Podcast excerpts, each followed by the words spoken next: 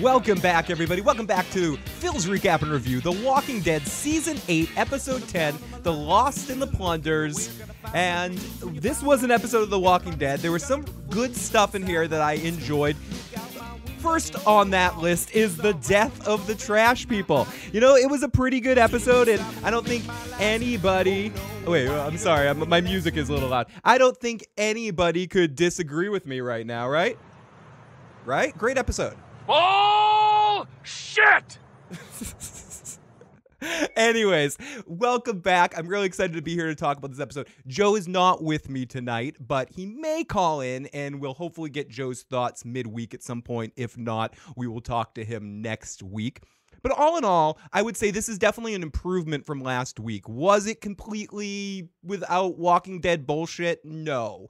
We, there's a whole big Oceanside section in this episode if you want to talk about Walking Dead bullshit and something I really just don't care about. But we'll get into that a little bit later. I just want to focus at the beginning on some of the things I did like in this episode. I like the conclusion of the trash people storyline. I like everything Simon in this episode as usual, Stephen Auger, is that his name? I'm blanking on it. Trevor from Grand Theft Auto kills every opportunity he has on screen. And beyond any of the silliness happening or anything I don't care about or do care about, seeing him on my screen makes me smile. And I think just like Morgan in last episode, he was my shining point throughout this and watching his way of just the scene between him and Negan and the scene between him and Jadis, I thought were my two favorite scenes in the episode. Do I think this episode was great? I think it was one of the better ones of season eight, for good or for bad. That being said, there was still so much of it that was boring and that I didn't care about as much. And I don't necessarily like the choice of where they put every single character. And I don't like what they're doing to Aaron in the sense of I think the actor does a really good job, but they put him in the most boring, useless storylines and they give him Enid as a scene partner. There was a lot of horse shit going on in this episode, but it wasn't as boring as last week. And in an episode that I screamed for afterwards and even made a separate fucking video about the episode, the it's just it was a little bit of an exciting improvement. We got we got a lot of zombie action for current Walking Dead in this episode. A lot of fun little quick scenes interacting with the walker. Walkers were actually maybe not a threat, but were a factor. So I thought that was kind of kind of a little bit better in the right direction. As people like Joe's not here, you're gonna be all high and high and oh yeah, I am gonna be all high. You're gonna be all positive. I'm not super positive and I'm not super negative. I am that this was better than last week. That's all I know right now, and, and I do and I do think this was one of my the better episodes of this half season. It doesn't really change my overall feeling of The Walking Dead, but it had me at least paying attention a little bit more to my screen. So I'm not alone though. I might be alone sitting here in my room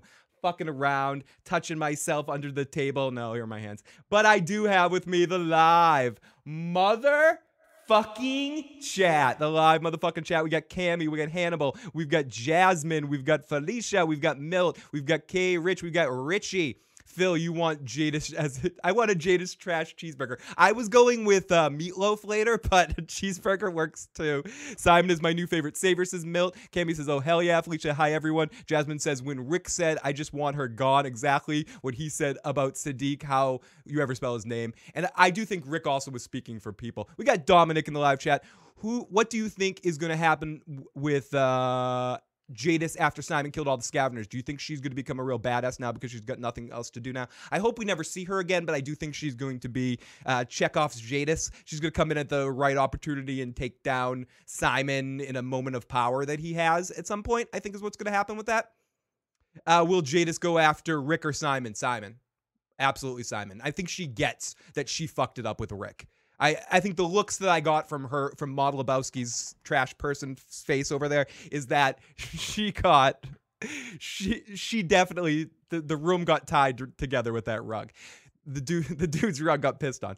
But no, I do think she is going to be going after more Simon. I think she holds him more responsible for anything. And I think it's interesting also that Simon specified that it was him, not Negan, that kind of did that situation. Richie, did you catch Simon said that Maggie got his people? I did catch that, and I do see Simon getting a lot more what Joe was calling for before someone that is pushing, someone that wants to uh, challenge Negan if they sense even a little bit of loss of power. Sending love to you right back from Boston to Philadelphia, Dominic. Thank you so much for popping in the live motherfucking chat. Killmonger says they need a soprano Breaking Bad writers to step in. I would love to see The Walking Dead do something like that, have guest writers in for a season, or do something with since since there seems to be a lot of love between the Walking Dead staff and the Breaking Bad staff with putting the crossovers with the Blue Meth in. It would be interesting if you could just give Vince and his team one episode to write. And yes, I've been through it over and over again. I I am a dirty, disgusting fanboy for everything Vince Gilligan does. So, well, well, for the Breaking Bad universe and that particular writing crew team. I'm not the biggest X Files fan, but which Vince Gilligan had a lot to do with the last couple of seasons of it. Anyways, Pink Slime. Rick should have read Carl's letter to Negan over the walkie talkie. Carl, Carl. Maybe in a couple weeks when we get the Walking David on, not next week. Joe's back the week after. We should have David on. David would be on. David would have been with us tonight, but he just moved out to California and he's still in the still transitioning through his move, so we don't want to. I'm not even sure if he has cable, can't watch, can watch the episode or anything. But David will be with us in two weeks, and hopefully, maybe he can do that. Maybe he can simulate what it would be like for Rick to read Carl's letter to Negan over the walkie-talkie. Igor, great to see you. Quick to jump on in, say hello. And yay, Joe isn't here, says Jasmine. Uh, DJ Better, thank you so much for the push to get rid of that weird thing on my face. Oh, and I got to take down the live motherfucking chat right now. No, I'm never going to take down the live motherfucking chat. you guys are fucking awesome. And let's switch over to here to our other view, to view number two. Uh, Hannibal O'Neill has a quick PSA for you guys out there. Let's play. Let's play Hannibal's PSA. I gotta get some. I gotta get some PSA music kicking in here, play while Hannibal plays message. Let's listen to Hannibal's message right now. Hey, this is Hannibal. I'm just uh, gonna let you guys know that um, switch your chat from top chat to live chat. Uh, about a week and a half ago, YouTube um, put this thing in called Top Chat, which senses the uh, the chat. But you can switch it to live chat and you can get the full thing. Um, I just want everybody to know this. I've been, you know, spreading this around. Spread a lot it. of people don't know about it. Um, but uh, put it on live chat, then you can hear what everybody's saying. That's all I'm trying to say. All I, right. I want Hannibal to Cheers. spread Later. everywhere. Lots of love to Hannibal. The chip is here. We got great pe- great people in the live motherfucking chat. Uh, 1998 champions is here. Gee, better probably Joe isn't here because he would have gone off a whole bunch of nothing, messing with time. The characters doing stupid things like trying to put out fires. Uh, you're gonna get into that in a second, and I do want to. Just like in this past week, if anyone saw on the channel, I did a separate review uh, from the regular podcast of what I didn't like in this past episode. What I want to try to do with Joe this week is give you a what what did Joe what did Joe hate? Uh, what did Joe like about the particular podcast, or what did Joe hate about the podcast? So hopefully we'll get to you guys that by like Wednesday or Thursday or something. It'll just be kind of like a quick ten minute cast of Joe sharing his thoughts about this episode. And also, Ren Renwood said that. And we got Cam, we got DJ Better. We got all sorts of awesome people. We got Killmonger, Philly. We're going to do more Soprano stuff. We are definitely going to be doing more Soprano stuff. I was just talking to Matt about that the other night. They're going to be on Thursday afternoons, early afternoons. That's his best time to do it. Um, so maybe not this week, but maybe the week after Matt and I are going to do one. We're going to get back to those live watches. And then once we get through the whole series, we're hopefully speed through that. Then I can do some separate stuff. Okay, so Cattigat, I agree with you 100%. I was saying that at the beginning.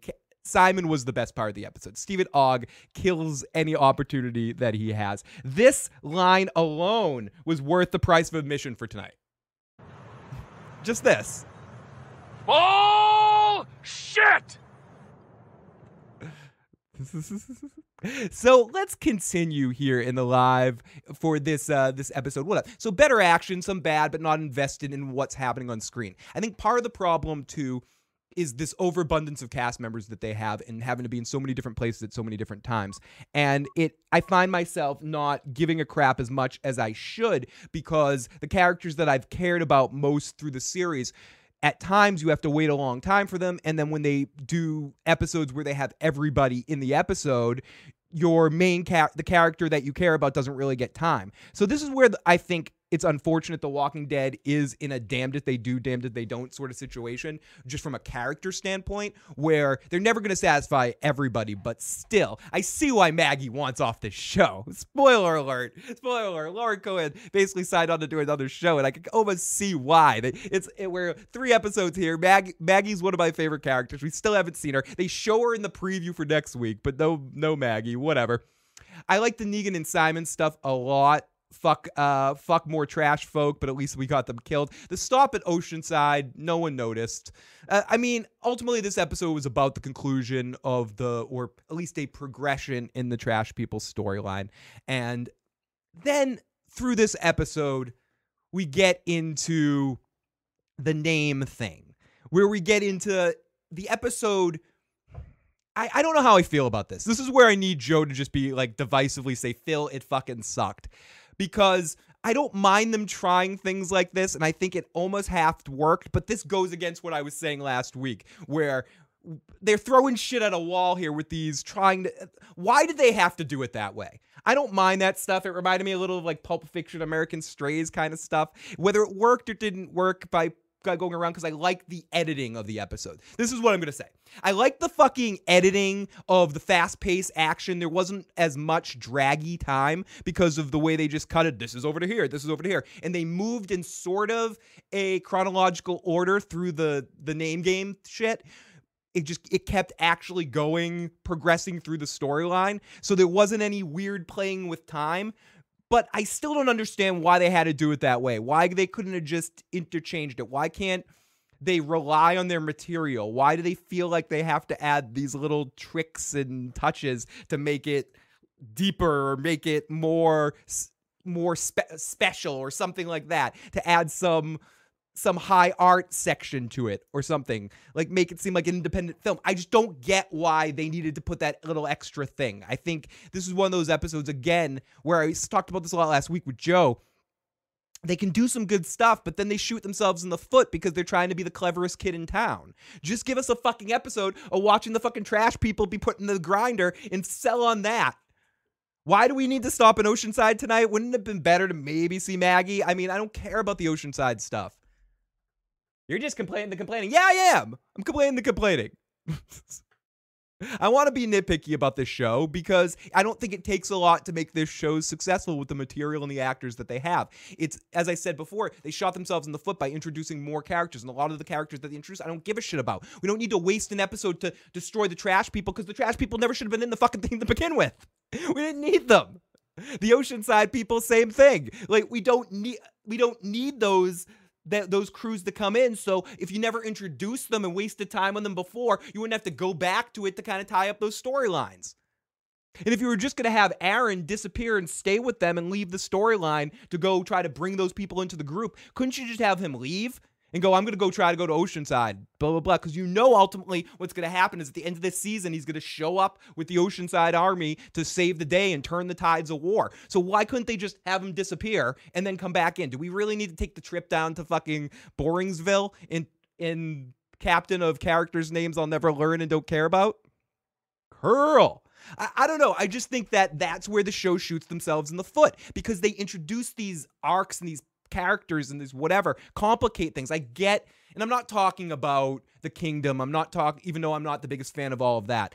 I just mean things like like you didn't need to introduce Oceanside and these trash people. They just they don't fit into it. It was just more shit you needed to throw in there.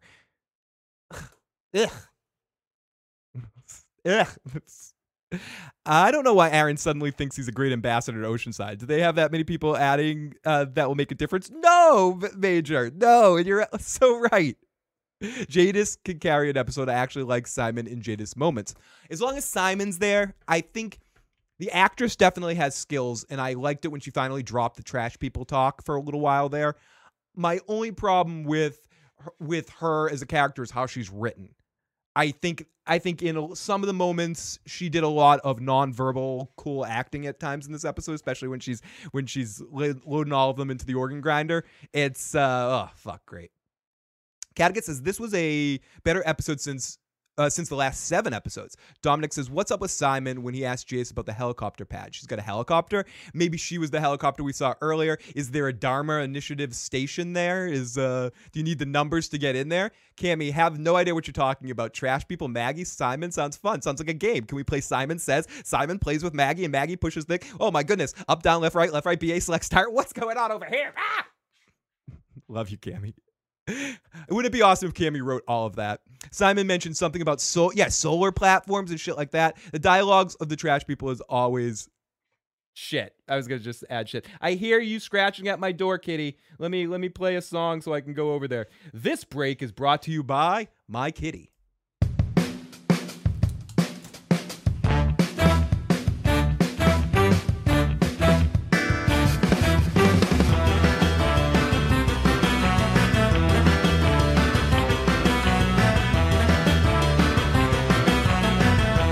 Okay, I'm back. So, PSA switch from carrot to yeah, and, and by the way, as as Hannibal says, if you're in the live motherfucking chat right now and you want to see all the chat, switch from live chat to top chat. For some reason, it defaults on top chat, so don't get stuck in that motherfucking thing. So, uh, so anyways, Oceanside trash people are wasting time. Yeah, especially when what you do, and don't get me wrong, don't get me fucking wrong.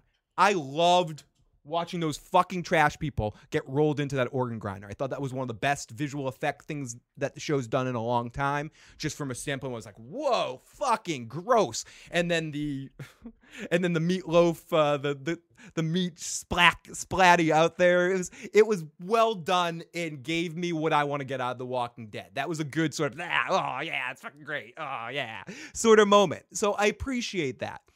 That being said, we didn't need the fucking trash people. You could have used that sort of set piece with Rick going crazy on some saviors or some saviors going mad or Simon losing his mind and killing Father Father Gabriel or some of the some of the people in Maggie's group or some of the Hilltop people or some people that would actually matter to the narrative of the storyline. Unlike the fucking boring ass ocean people and the ridiculous how the fuck did this happen trash trash people dialogue. Fuck. Jadis, take me with me. Rick, leave, bitch, leave. So who wants some garbage pail kids? See, that's that's how you fill it. Up. That's you get some garbage pail. Yeah, oh, yeah, that's, that's so let, let me break up this action and get into. It's about time to do it. It's the recap. Recap. A recap. Motherfucking recap.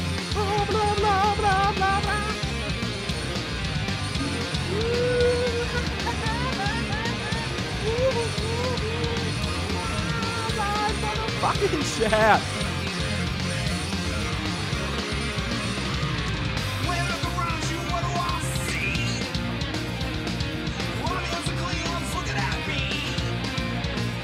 Here we go, everybody.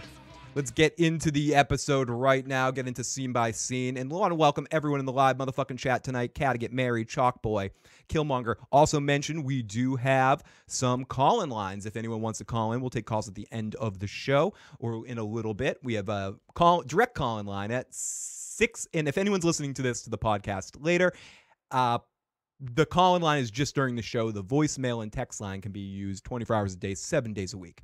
Our call in line is 657 383 1465. And our voicemail and text line is 781 990 8509. Again, that's 781 990 8509. You can call and text that line 24 hours a day. You can even drunk dial it and leave me drunk, ridiculous messages. I like them as long as you're okay with it being played on the air. And anyone that's listening to our podcast, Thank you so much for subscribing to the AudioCast. We are we have a new podcasting host, so if anyone hasn't subscribed to our AudioCast, you can find us now on Podbean. Just search "Phil the Issues Guy" Podbean. We should pop up. Otherwise, I will pop the link to that in the description of this video eventually or get the link for next week. But you guys can find us there to subscribe to the audiocast. They're just audio versions of this podcast and also some bonus stuff that we throw up there just for the audio folks. So if anyone's interested in that stuff, you can definitely check that out. And uh, yeah, so that's our new home for our audio cast. So let's continue here and get into this episode. And I need to get back to my sandwich. So let me get back to technical difficulties. So we open up on the world of the word, the world, the word Michonne, which introduces the device that's going to carry through the episode. And it's just interesting how they focused on each character because it wasn't necessarily always a direct focus on the character. It was just, okay, we're going to start the sh- story with Michonne. But Michonne comes in and then we see her face as she and Rick are at Carl's grave saying, uh, good Felicia, you better do some drunk, drunk dials. And I don't care. I don't care if it's four o'clock in the morning and you're pissed off and you just want to scream and bitch into someone, some into a line. It's the issues program hotline for a reason. Excuse me. Thank you, Killmonger. You're fucking amazing. Thank you for all the support that you have given us for so long. So let me put that crap down right there and scroll over to push over here, push this button here. So we open on the world, the word Michonne, and there's her face as we see Rick and her at Carl's grave, and Rick is saying goodbye, and Michonne is killing some walkers that that should be called Rick. And then he thinks and feel, oh yeah, I said this should be called Rick because Michonne almost immediately when they they flash the words Michonne, they show her face, they pan out, they have her go off and kill some walkers, and then they focus in on Rick. so it was just interesting. It should it should have just been Rick and Michonne, and then come. If you're gonna do this, this is what I mean. Sloppy. If you're gonna do this, it's have it be what it actually is. Rick and Michonne, and then have Rick and Michonne get the you uh, sandwich the episode. Hey now. So then he th- he he feels he grabs his gun and he takes it off. He, Rick says goodbye. Michonne kills some walkers and he takes his gun and he heads off. Over to Michonne and she looks desperate, like she she's she's an excellent actress without saying anything and she showed it in this scene. She she says everything she needs to say just from her body language in this moment. And what I actually re it should have been Michonne is doing something stupid. Dominic says, "Do you think Lauren Cohan Maggie is the next to go because she's only here to sign a contract? I think Maggie's to die this season absolutely uh, because of the contract issue. I I, I you can kind of see them phasing her out and you can see the writing on the wall. I mentioned this a little bit at the beginning, but I can I can I could absolutely understand why she's probably be like, I want off this fucking show right now. They don't give a fuck about my character. I did like how Morgan was sad overhearing that Carl or that that uh Jeffrey D. Morgan that uh that Negan was sad. The, those zooms made yet again.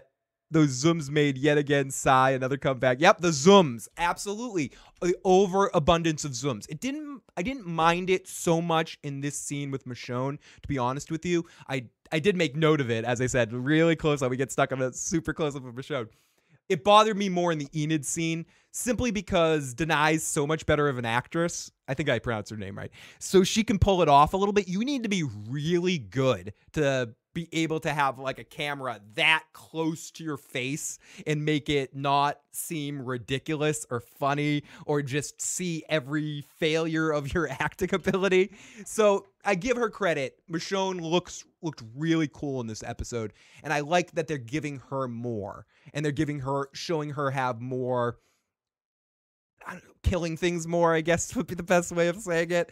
And people that watch this be like, you're just blood bloodthirsty. In a certain sense, with The Walking Dead, that's the thing I enjoy the most about it, when it's full on action. Someone said it in the chat before the show show came up. I saw it as I was setting things up. When when it's on the road, when there's action, there's pushing towards something. For me, season one, yes, and the lead up, but the the pinnacle, the peak point would probably be around the Terminus episode and that whole leave leading into Terminus, how that all c- concluded itself. I just love how, how that felt, the pressure that felt while you were going through it.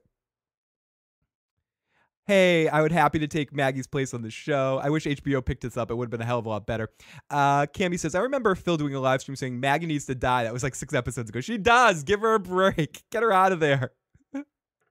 oh my fuck. Travis, great to see you. Great to see you. DJ should take Maggie's place in the show. Get her on there.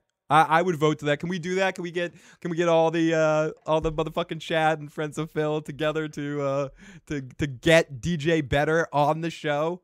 And that Cadigan says I can't help but think of all the Mexican telenova when they do those ridiculous zooms. I hate them. Darling, I love you. I will always love you. Okay, so they go over to Michonne. She looks desperate as fuck as she looks around. Nice visual with some great violin music. I mentioned how much I hated the music in a lot of last week's episode, and a lot of times it, it dies it down. I gotta say, this episode, the music was top notch. It really added to the feel of the action that they were doing the beginning scene. It really emoted what the characters were trying to emote. I'm a little bit of a, a music fucking not snob, but I'm a, I'm a little a little overconscious about how soundtrack and music affects a affects a scene. So, and then the, I think The Walking Dead a lot of sometimes what makes it boring is just the the music that they choose to put in the background. I do I do this before, but it's I can be talking like this over and over again, and I'm really excited. I'm really excited to be talking about what I'm talking about. Oh my god, it gets closer to the gate, and it's stuck in some walkers, and the face gets ripped off, and it looks really cool, and she stabs the fuck out of it, and then she stabs the fuck out of pretty a few more, and it looks pretty intense as she looks at them with disgust, and there's another really ridiculous close up on her face. Oh, it looks, it's, we can see up her nose, and she's got a boogie that she needs to wipe, and she's taking the katana, and she's wiping it on the nose. She's wiping that katana. Oh yeah, she's gonna, she's, she's got a bowl, and she's cooking up dinner, man. She's cooking it in the bowl with the, oh, and, and then she did. I don't know if that was as sad as I wanted it to sound, but you get the point. Dalton Johnson says, music? Seriously? You fucking asshole. You're going to sit here and talk to me about music? Hey, it's something that's important to me being someone that's played music my whole life and and it's something I focus on. And and I think The Walking Dead, sometimes the slow music to some of these scenes, this like desperate doot doot, doot doot, adds to the fact that the dialogue takes pauses to create these emotional moments. but thank you, Dalton, for calling me out of that. Dude, seriously? Shut the fuck up about the fucking song and talk about talk about this shit. Talk about what fucking happens in the episode. I want to hear about the fucking music. But I do like the music. So she gets close up to the gate, walks her stuck. Okay, so we go over to Rick on the walkie, grabs it. Michonne comes over, and they get ready to talk to lead up to what's about to happen. But they don't really talk. It's just a huge tension build up, and they they didn't have to talk. And and to, to say what was going on. I gotta take take this motherfucker down. And I thought that was a really good moment too, as well, acting between the two of them. And I think both them, Andrew Lincoln and Danai, they do great jobs at acting without saying shit. In fact, I think the whole beginning half of this episode, this whole pre what it- the bumper, the the the lead in, the friggin' whatever you want to call it, of this episode that they do before the credits, all of that was good because there was no dialogue. the Walking Dead gets extra shitty with dialogue in it. K Rich says, just finished the episode. Not bad this week. Great hamburger scene. Not sure why Jadis went barefoot hippie. She went all die hard, uh, die hard one on people. Still not sure I care anymore. Spin of the wheel for K Rich. Thank you, K Rich, you motherfucker. Let's see what K Rich gets. Uh, K Rich gets. What, what did that land on? That landed on. I have to wear a silly hat. That seems lame. I'm gonna do another spin. I'll still wear. I'll still wear your silly hat, K Rich. I'll still do. I'll still do it. But I feel like you, I feel like you're owed another one for for that one. There we go. Okay, so let me wear this silly hat for a second. So we go over to Rick on the walkie-talkie, grabs it, Michonne comes over, and they get ready to talk up. They head into their house at 101 Spaghetti Drive, and Michonne smiles as she sees the the paint handprints that were done by Carl and and Judith. And it's a it's it's a it's a such a emotional moment. She cries, but still not a line of dialogue. And I said this is why I might like it. So then we go, we see some more walkers as the music gets dark and she scowls and heads inside. So then they pack up the truck, which is the first time we get any dialogue in the episode. And this is what we get. Give me some dialogue. Dialogue now? Oh, wrong one. Play it. He used to sit on the roof. We have to go.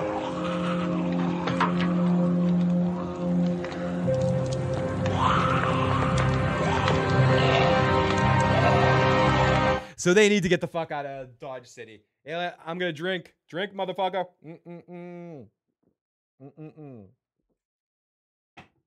So, yeah, Sp- Spaghetti Drive. It's it always makes me stop too. If I if I saw a place called One, uh, In fact, I would have started a restaurant called uh, 101 Spaghetti Drive and serve and serve deep dish nine there. Good evening to Big E. Great to see you, buddy. And we do have a text message. It says, "Has a good weekend, broke." Uh, okay, it's cool. I'm a selfish. Oh, awesome. oh, someone suggested. Someone said to me, uh, sent me a message and said the other night when everything was all, uh, when the weather was all shitty, I should have done a, a show that night. And I, I agree. I definitely should have done a show that night.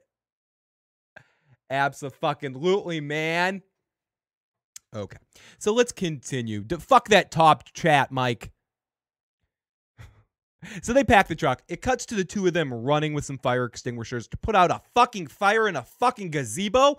Why the fuck did they have to go put out this fire? And the walkers come in and Michonne fights them off as uh as they go back and forth as one tries to put out the fire, as one tries to kill the walkers, and he runs for her runs for her to get out of here, and she kills one, and then they both go off and they hack and they run uh, to the van after they can't quite put out the fire. It goes it's it uh it set it sets back on fire, and then the fire comes back on and they get out of there really quick and they go past and you see the visual for the sign for the Arizona safe zone as they head out. And Ren Ren would asked at this point in time in the live chat while the episode was being watched, what was the point of trying to put out that fire? We already know they're a couple of dumbasses. I honestly don't get why they were was so important. Maybe they hope to go back to Alexandria one day and they don't want the whole place to be burned down.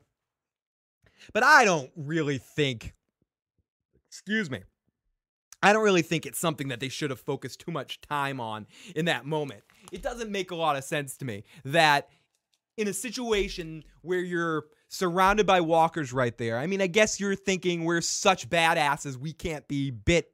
But anyone can be bit at any time. So it seems like an unnecessary risk in that moment. It's easier to rebuild Alexandria than than go there, but because they couldn't put it out, which was the only thing I liked about the scene in the sense that we actually got to see the walkers be a threat and overcome them so they couldn't do what they needed to be done. They actually served as a block. So they they actually seemed I don't know if dangerous is the right word.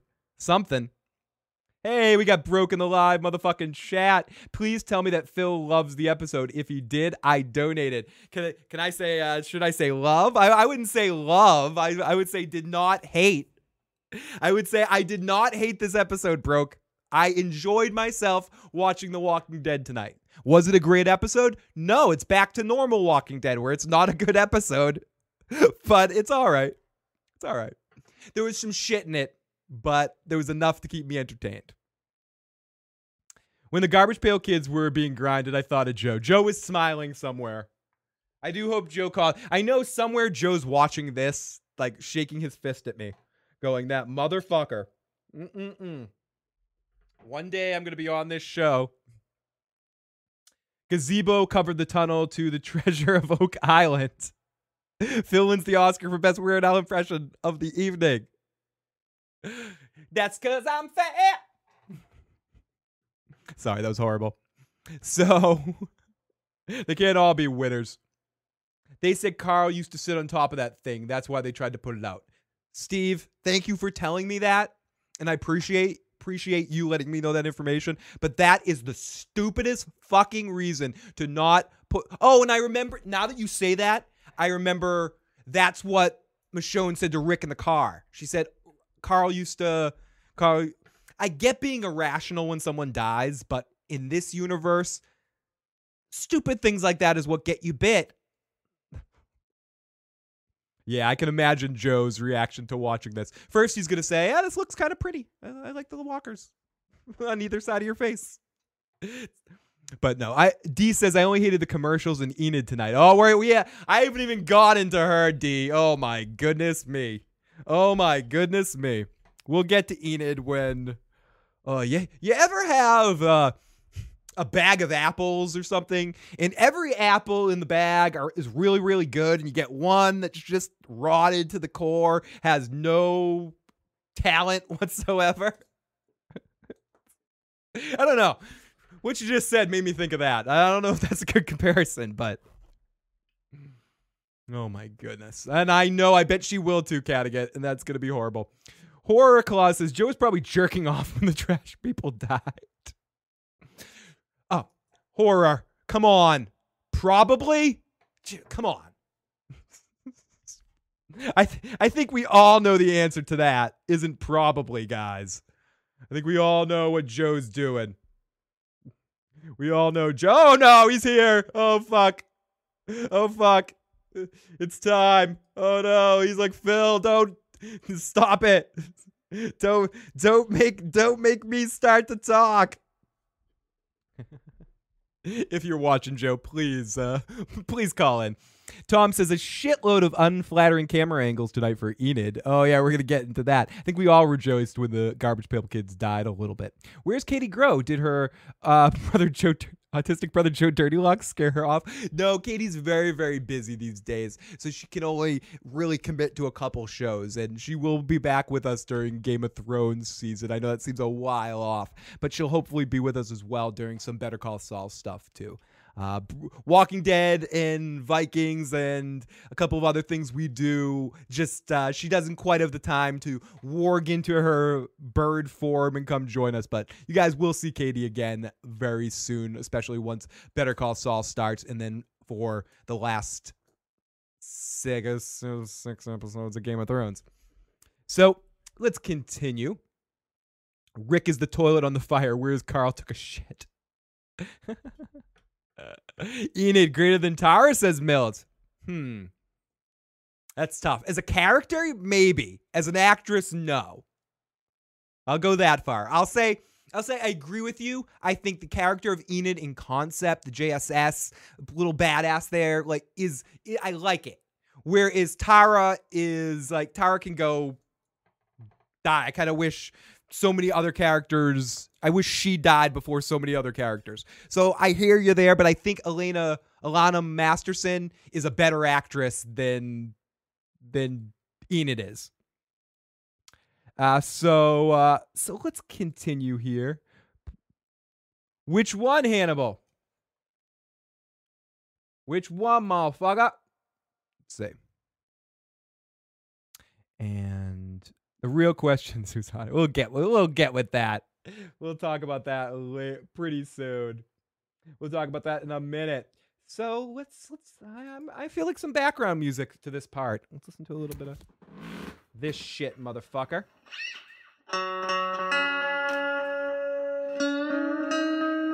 So Rick Rick asks what Carl meant when he said surrender as we uh, as we see the two of them finally doing some talking. So let's listen to this with some Hannibal accompaniment.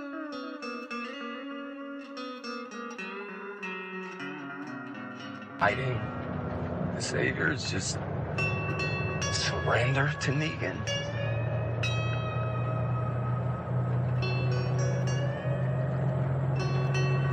We could pull over. We could read what he Oh. wrote. Not yet, not me. I just want to hear Hannibal play. It's a lot better than The Walking Dead. Oh yeah. Yeah, yeah.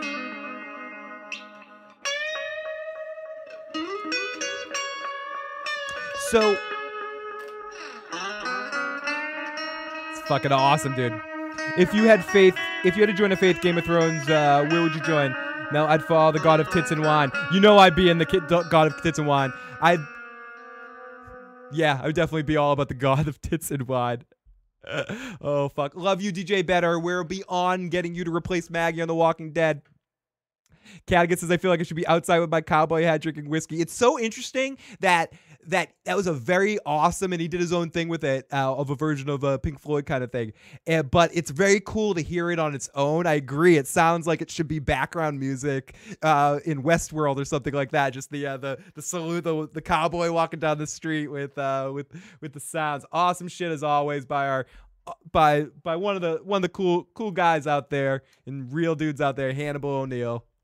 So uh, thank you, thank you to him who who recently also sent me a track for a song that I'm going to be recording, and I can't wait, can't wait. Hannibal's been sending me some stuff. And he's like, he's like, here, you can have this one, record this, and I'm very excited. I can't can't wait to get to work to that. I'll make sure to play it for all you guys.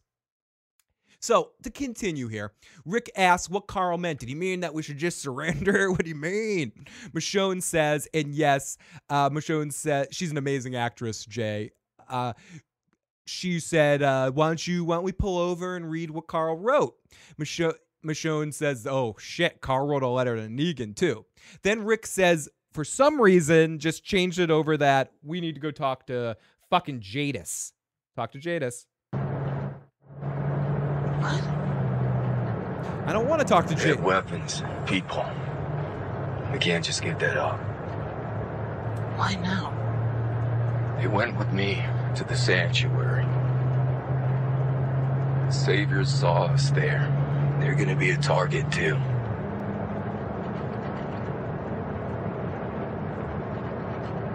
So, You still need them. no, you don't. They're ours, not theirs. Stop.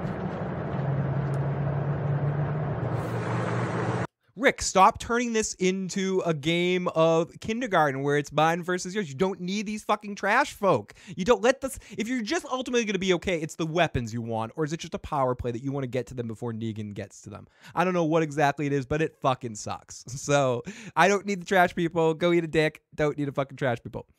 I bet The Walking Dead, uh, Phoenix. I, I definitely bet The Walking Dead. So we go over to Rick and Michonne heading into trash heaven, and Rick opens it up and the guns, and almost immediately they get trapped in a trash booby trap. They step in some paint. We hear the sounds of walkers as they're trapped in a walker pit. And it's a fun angle on Michonne as they're about to be dead. Sure. they're totally gonna be dead, right? Whatever. So then we go over to the big guy in the house, Negan. And okay, we get Negan back. Fuck, fucking a man. It's it sucks because I know some people out there feel Negan.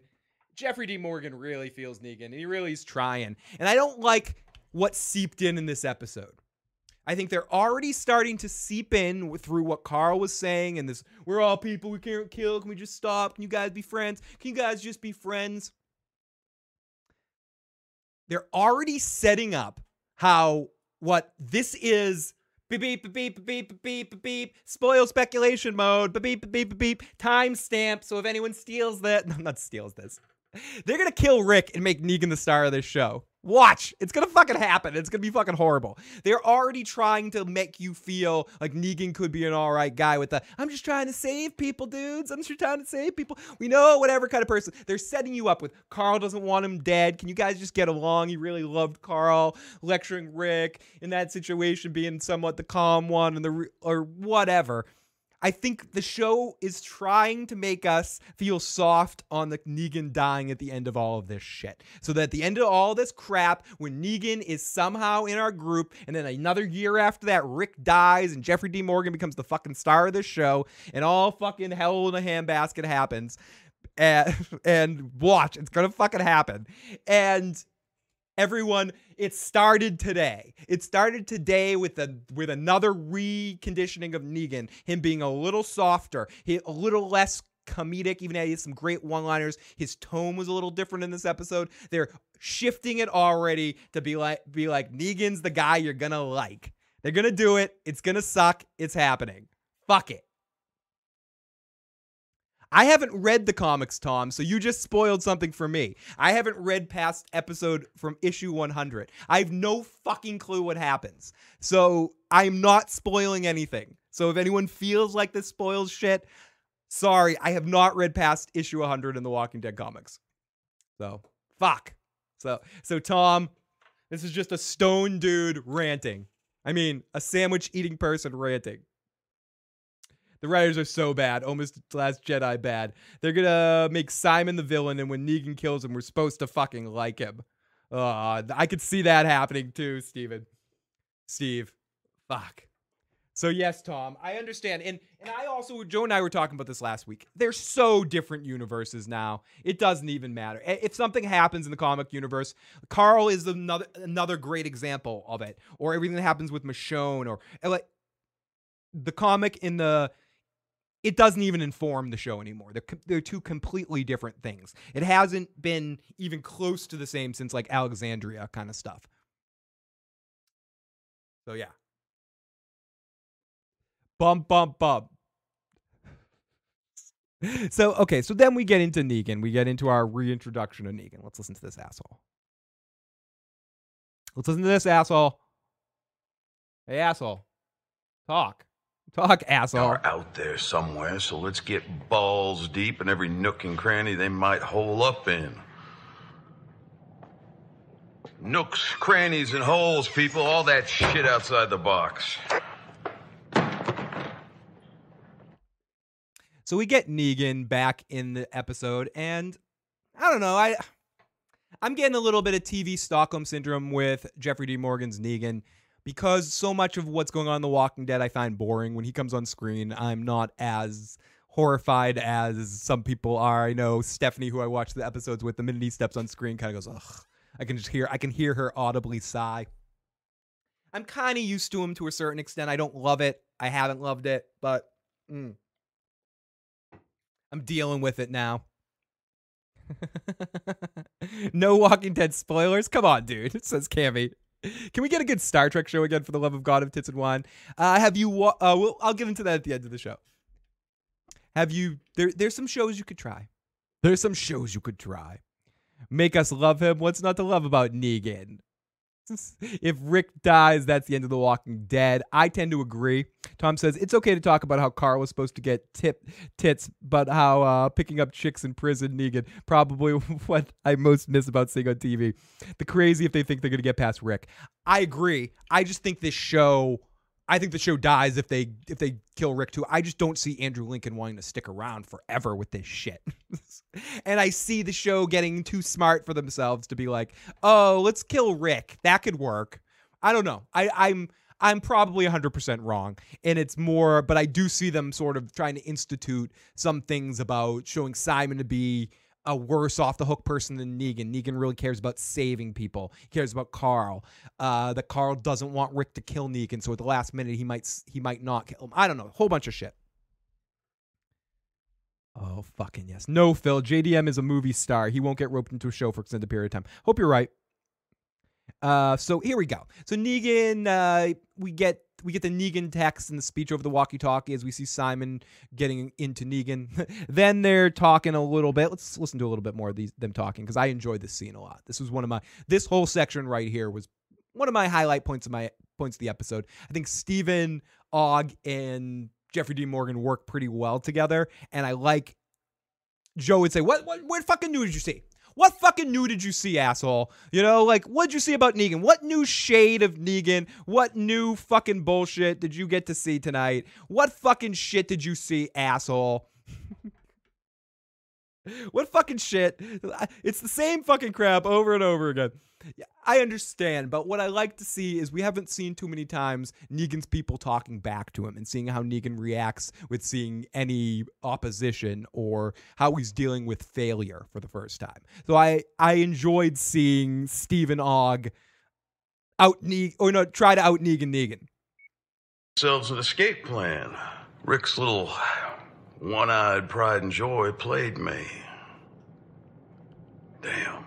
What's up, analysis? That analysis? kid. That kid is built for this shit. Let me go out. Close this thing. Well, Rot's got it for now. How'd the hilltop go? As requested. Good job. With an extra attaboy on top, given I know you didn't want to play it that way. You hear anything from Gavin? Not yet, but it's coming. Gavin may be perpetually pissed off, but he keeps his shit dry and tight.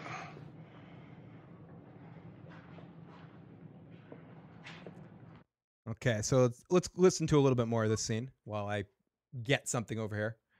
Play, damn you! Where do you want me? I want you everywhere. Touch me. I want you in places that you have no control over.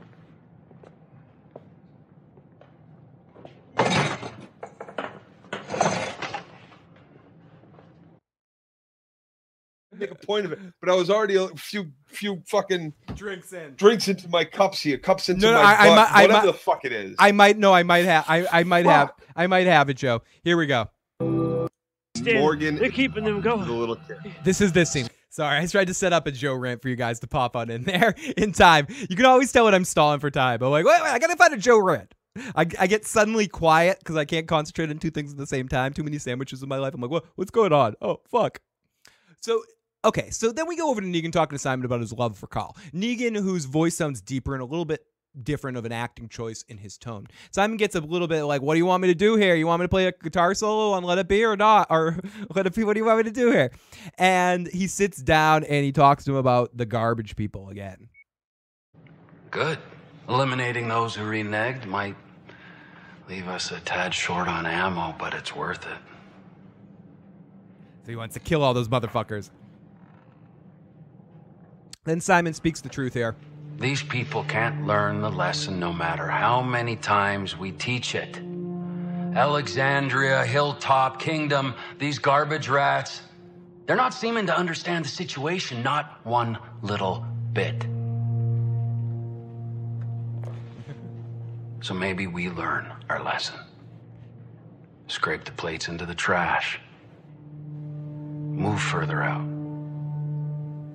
Find other communities to save.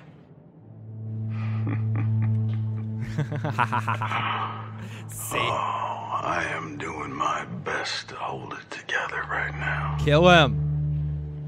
Losses, And they continue back and forth with this shit. Wait, wait, let me, do I have do I have do I have more of this? Because Negan goes crazy on his ass. Yeah. Let's talk 38 that the Hilltop are holding are from the satellite outpost.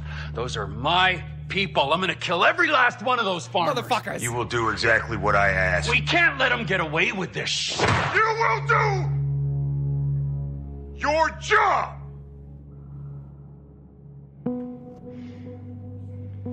So I mean, I know this stuff isn't perfect, but it's at least entertaining and engaging. That I'm intensified in the moment because you have two people that are trying in, engaged in the scene. Steven Ogg is fucking over the top and and crazy and just in his face, and he pushes Jeffrey D. Morgan in the scene to make it entertaining. I didn't care about the stakes necessarily, but I like seeing these two characters interact. Everything that Simon has done, everything that Trevor from Grand Theft Auto, everything that he has done on The Walking Dead has been awesome.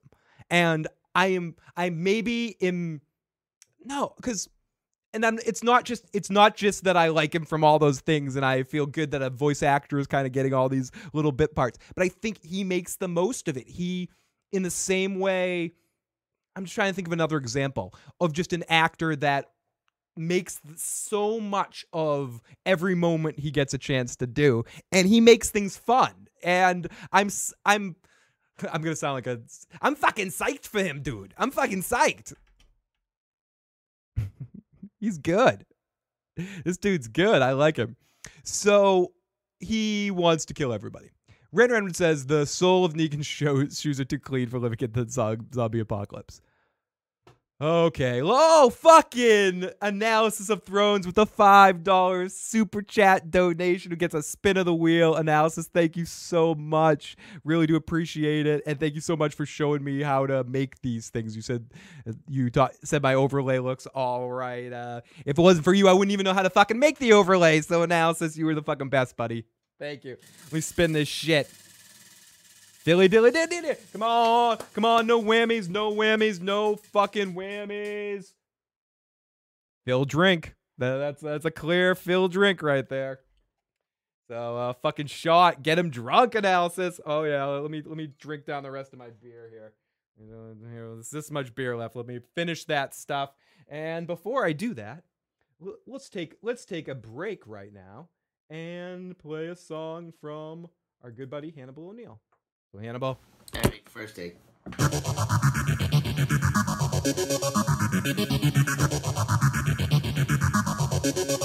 Thank you.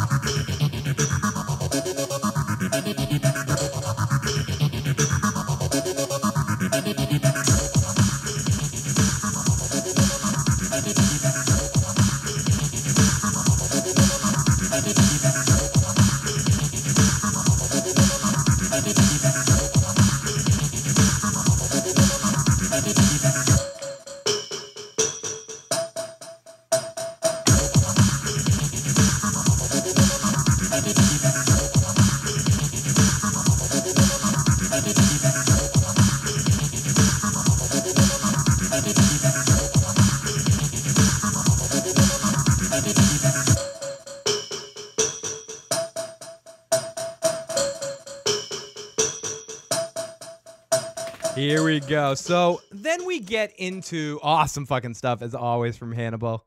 Thank you, buddy. So then we get into Enid. Yay! You know what I've been really waiting for to see Enid's name big on the screen to have a whole section of an episode about her.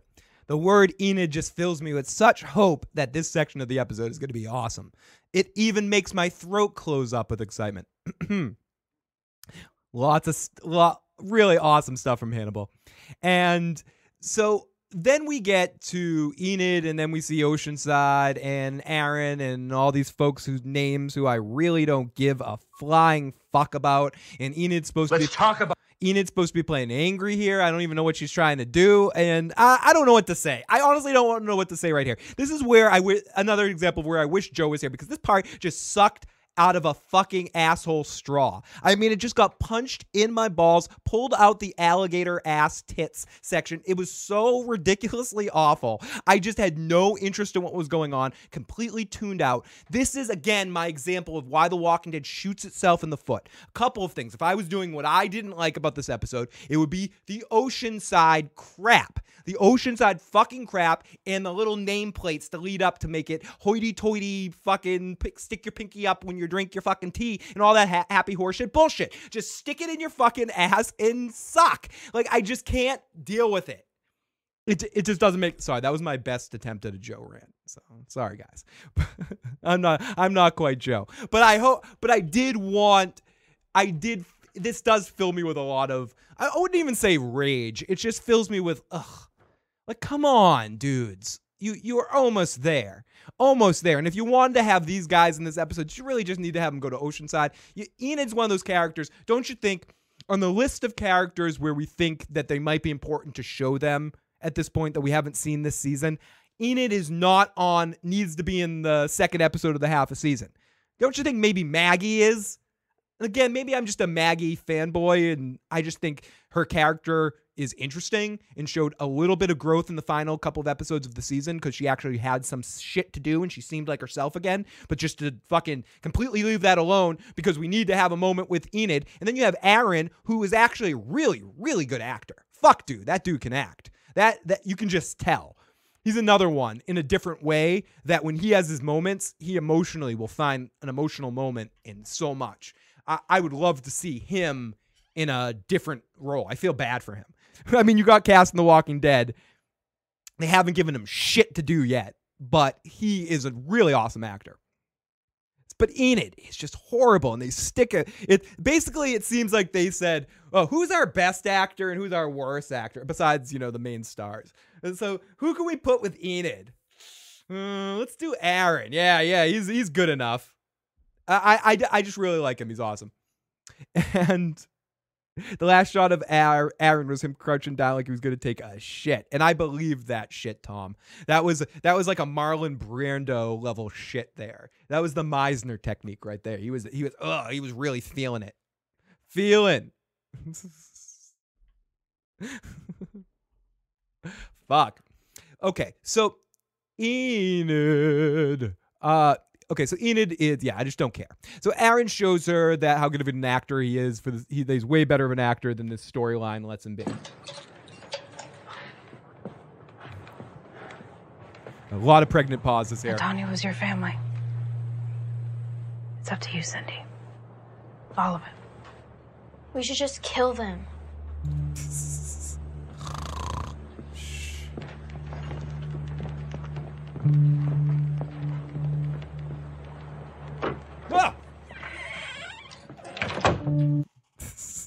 It's just I don't care. So Aaron says JSS and Enid shows with a huge, I mean huge close up. They were not doing her any favors with that close up. Like anything I want to know about the inside of Enid's nostril, I know now. I was wondering, I was sitting up at night going, on top of Old Smoky, all covered with Enid's nose. Like it was, it's just huge. You could just see the cat. It's like the great caves of the sacred temples of Kelly Taylor's nose. It, you could just, you could claw your way in there. If I got to tell you about some meaning in my life, uh, you may think of many things dog, cat, husband, wife. When I think of all the things, one rise above the rest. That's about Cersei and Jaime and their dirty loving and its incest. Sorry, I fucked that up. Anyways, let's continue. So, but Phil, uh, there's a dude, maybe it does. I guess I'm just going to. It's just after the lotus flower or something. That wasn't meant to sound uh, shitty. Uh, wait. Okay, sweetie. No, it sounded great, dude. After a, after the lotus flower, how boring. No, Cammy, that's Phil's dog. She was on the screen for a second. Yes, it was my dog. I popped my I popped my dog on the screen for a second. There she is. Hi, Lotus. Hi, Lotus. I'm a uh, I'm I'm one of those horrible. She she likes the mo- it's the motherfucking chat is Lotus approved. There, it's like the live mother the live motherfucking chat now Lotus approved. So uh, yeah, that's that's a little hint. That's a little preview of the uh, the the next song coming from the issues program. So let's continue. So Aaron says JSS, and Enid shows with a like a huge fucking close up on her face. Oh fucking a, it's disgusting. And Enid says uh, she made me do it. I had to kill her. If I was gonna ki- if if if uh if I'd fucking kill her again. I don't care. I'm a killer. Listen to me. I'm a fucking killer. It's not about that.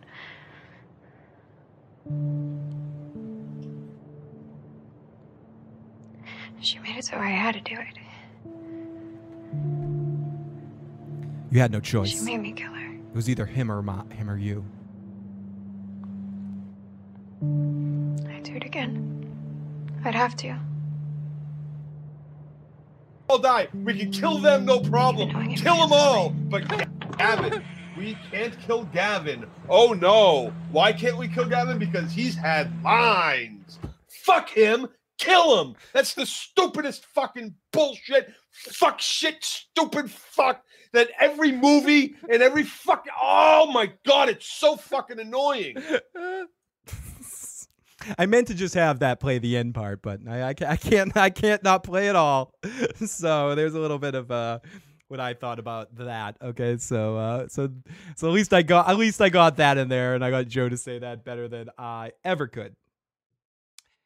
So here we go. We go over to uh they they're they're gonna be taken to the beach and they're gonna die, but no, they're not gonna die. No one thinks they're gonna die. No one in their fucking mind thinks they're gonna die. I agree, G JSA. It was definitely one of uh, the better episodes of this season. Whatever that say, good or bad, is whatever, but it is definitely I agree with you. And then we get all of this, all of this, all of this shit. You own it. Cyndie, you better have a good reason for killing us other than thinking it'll make you feel better. Because it won't. Let's just get it over with. Why would you kill us? To punish us? I mean, don't you get it? Killing is the punishment. You execute us, then maybe some of ours will come looking for us. And maybe you'll take them out. But eventually, enough of them will come back and they will wipe you out. Your grandmother got herself killed, so don't make the same mistake. Just let us go, and we'll keep fighting them, and you can keep hiding.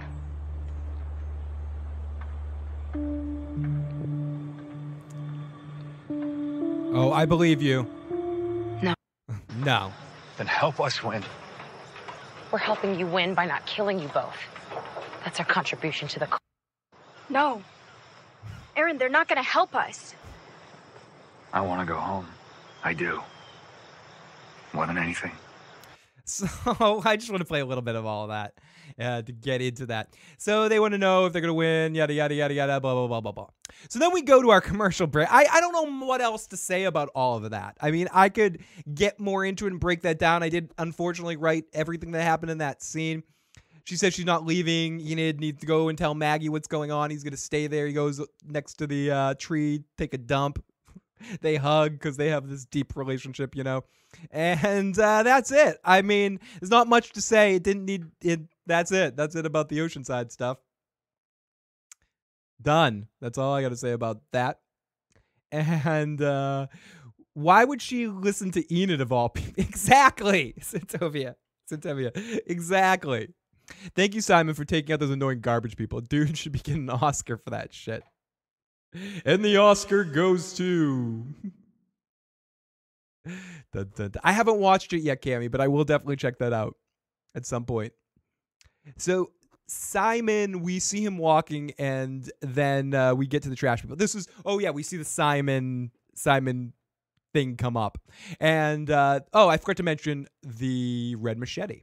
We see the claimers come doing their thing in a camp, uh, killing some people. Joe Hale gets into a scuffle. He grabs the machete and he cuts some dude's hand off.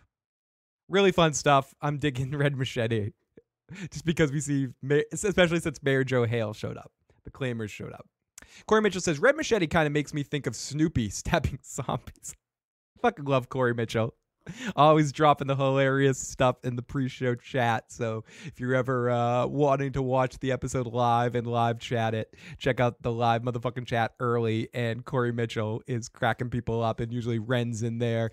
Uh, Casey Atheist and a couple of other people pop on in there early. And hey Phil, let's go recruit the garbage people for the general chat. They seem reliable. yeah, let's do that so let's scroll over here and kick it in over there. Bam, motherfucker, bam. Okay, so then we see him walking, and I am going to play this while I run to the other room and grab the hilltop. Gonna sit on our Dixamite more. Last, we're going to the landfill. No worries, Gary. Not a so he says he's going to go to the landfill. in the world. I agree, JC. I think they did an excellent job with how everything progressed and bumped, and I think the pacing of the episode. That's why I'm conflicted about. I didn't think they needed to do the names thing, but I liked how the episode was edited. If the tone and the pacing of The Walking Dead was like this every week, I would at least be entertained by it, even if it's not always the greatest episode. I just hate when they drag, and this episode didn't really drag. And I liked how they skipped getting from places and they just sort of cut from section to section. And if they need to make themselves feel smart and put their little pinkies up and shit to do the uh, to do the to do the uh, the nameplates, then fine. It doesn't annoy me that much. It just I don't think it's necessary. Let's play this. This is inside the gate. After all, we're friends. Right? Now that that's out of the way, let's get down to the brass tacks. Bottom line, I'm gonna need an apology. The genuine article.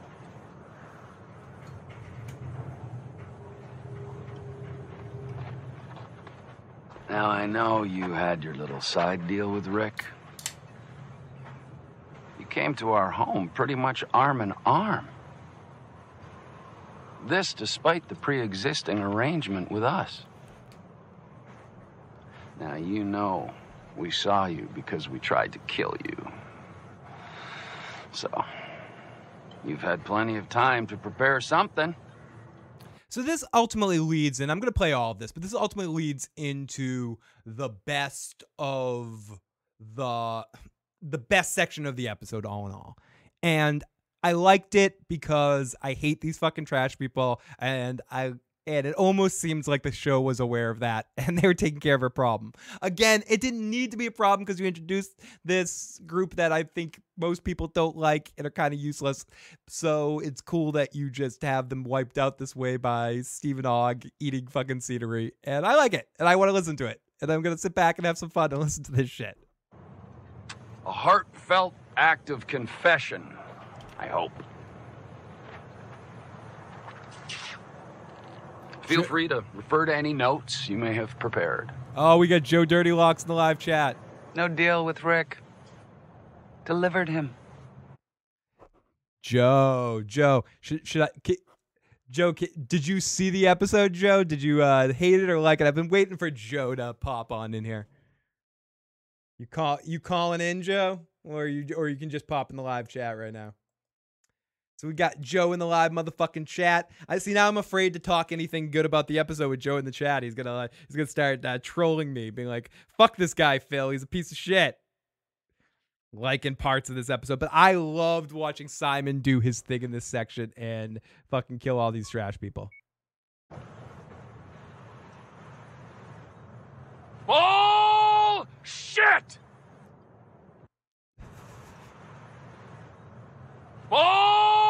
Bullshit! Uh, uh, no worries, Joe. We'll do something on Wednesday. I think you have is your next day off, or Tuesday is your next day off. We'll record the "What did Joe hate" part of the episode and get that out to share your thoughts. And let's listen to a little bit more of Steven Ogg killing the trash people. Because you caught yourself a break. A big old break, if you ask me.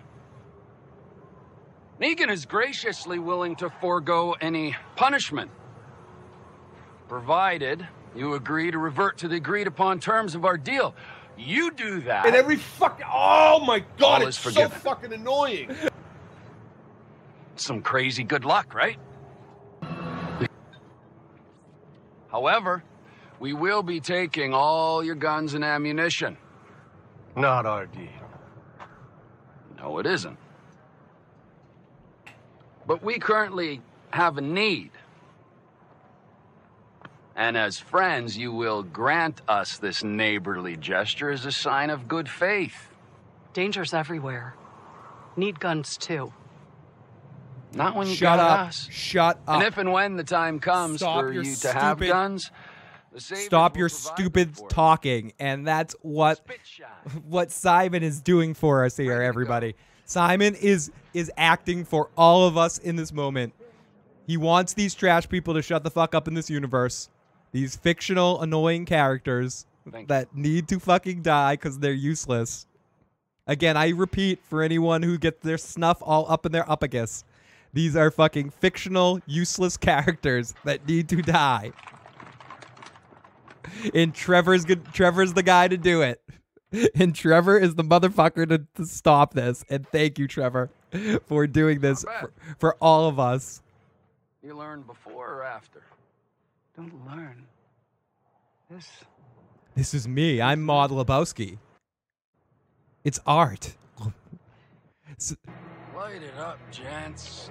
so Simon decides to light this shit up.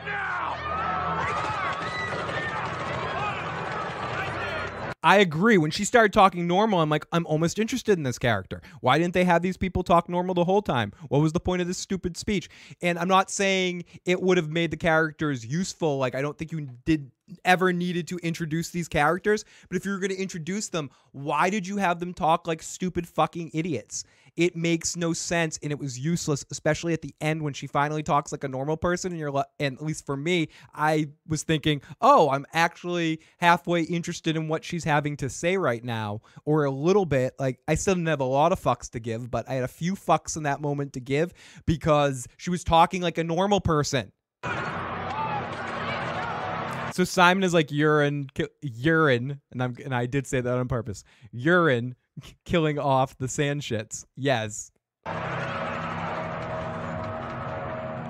And then it gets set off, and and shit happens. Danger, danger, danger for us trash folk. Lots of fun, lots of interactions back and forth, and she hits what. It, it just gets sets off. She hits Simon. Simon gets a smile on his face, like we're gonna light this place up, and and then it's murder, death, kill everybody. You good? And Nothing they're- on Gavin. Want me to turn back around? Roll out? End the mystery? Atari Dad says, I think the reason why they had them talk like that is because Jada's actor's American accent isn't really great, as we see later when she talks normal. It that wouldn't have bothered me as much. I, I definitely hear what you're saying. That's probably why they created it because they, uh, again, to my overall point of this season and this shit, they outthink themselves out of what could have been something okay. I was immediately turned off by the trash people because of the stupid talk. That would have bothered me a lot more than someone that spoke in slightly poor American accent. But I totally buy that that's the reason why they they created that bullshit. So I actually hope she does show up again and she's taking talking regular and helps Rick out. I would not mind that if she's talking regular. I just don't want any more of that trash talking sand shit. So we said in the live chat at this point, Corey Mitchell said, No worries. So you killed the garbage clowns. They've got like 9 million saviors. Don't worry. Corey Mitchell also says, This is going to be great. We'll have a ghost Carl as the angel on Negan's right shoulder in the rest of the series. Remember, always bring a towel, Negan. Remember, always bring a towel, Negan. Chalkboy says, Chalkboy, who also in the live motherfucking chat before the show started, the guy Rick shoved uh, shoveled is the veteran zombie, the guy that gets killed once and twice an episode. Awesome stuff, Chalk Boy. Corey Mitchell also adds, I'm going to speak in paint metaphors because my character is eccentric and sad like that, just like Maude Lebowski. We come back and we see Jadis or Maude Lebowski, and we see Michonne and Rick fighting their way out of the trash heap as we see Rick and, or we see Jadis, I believe. And then we hear Jadis say to Rick, uh, the, what happened here, the saviors happened here as the two of them talk. What happened here? The savior. Well, how do we get out? Get out. I like how I like how Michonne has no fucks to give too. Get out, like you're just gonna repeat what I say. Get out, get out. Fuck you, get out, fucking asshole. He got in. Derek, thank you so much for the super chat donation. Let me spin the motherfucking wheel for you. You're fucking awesome. Thank you. I really do appreciate that more than you know, and everyone that supports the channel. I appreciate it. So, Derek, you actually won an awesome thing. Derek, or an awesome thing or a poor thing, depending on how you look at it. Derek, email me privately. I got issuesman at gmail.com. You got a review or commentary or whatever of your choice. If you want me to do a live watch where we talk about the thing live, if you want me to do a review on something specific, definitely let me know. Email me when you can and tell me whatever the fuck you want me to do. Or you can message me on the Discord, or you can message me on Twitter, where, wherever, or Facebook group, wherever you want to find us and message me. Just say, hey, this is Derek from the live motherfucking chat. This is what I want you to review, asshole. So don't tell me now in the live chat because I'm never going to remember it but message me privately later and poof, your motherfucking show will happen. And I know some of you guys that have donated are still waiting. I know one person's waiting for the Sopranos season finale reaction. I did a uh, South Park one for a couple people, but that's the one I still have in the bag, the uh, Sopranos season finale. I'm waiting till we get to the end of the Sopranos to do that, but uh, it, it will happen at some point. And but other than that, if you uh, have something, definitely let me know. So here we go. Mm. Oh yeah. Ow, my nose. So they she gives a speech.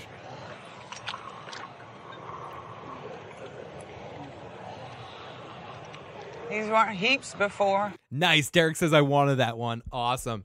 Wait, that was the chosen spin. You get to review anything. Anything broke. It landed on I have to review anything by contract of the wheel, and I said it live on the show. So if I don't do it, I'm an asshole. So if Derek could come in here and like next year during The Walking Dead and be like, Phil never did my shit. He's an asshole and he's a liar. Don't donate to his crap. So he wins. He wins. Ding ding. So I love this. Rick Rick's like, I'm getting the fuck out of here. You don't have guns. You're useless to me. I'm gonna Go run for it. I'm gonna make a run for it. And Rick's done with games. He's gonna leave her ass there. As Let me come with you. No. Just until they're gone. No. No. Go fuck yourself. Derek, you just tell me anything you say, man. Even if it's that. I'm done with her games. Broke. She can't help us anyway. This is what you want, Broke. This is what you want.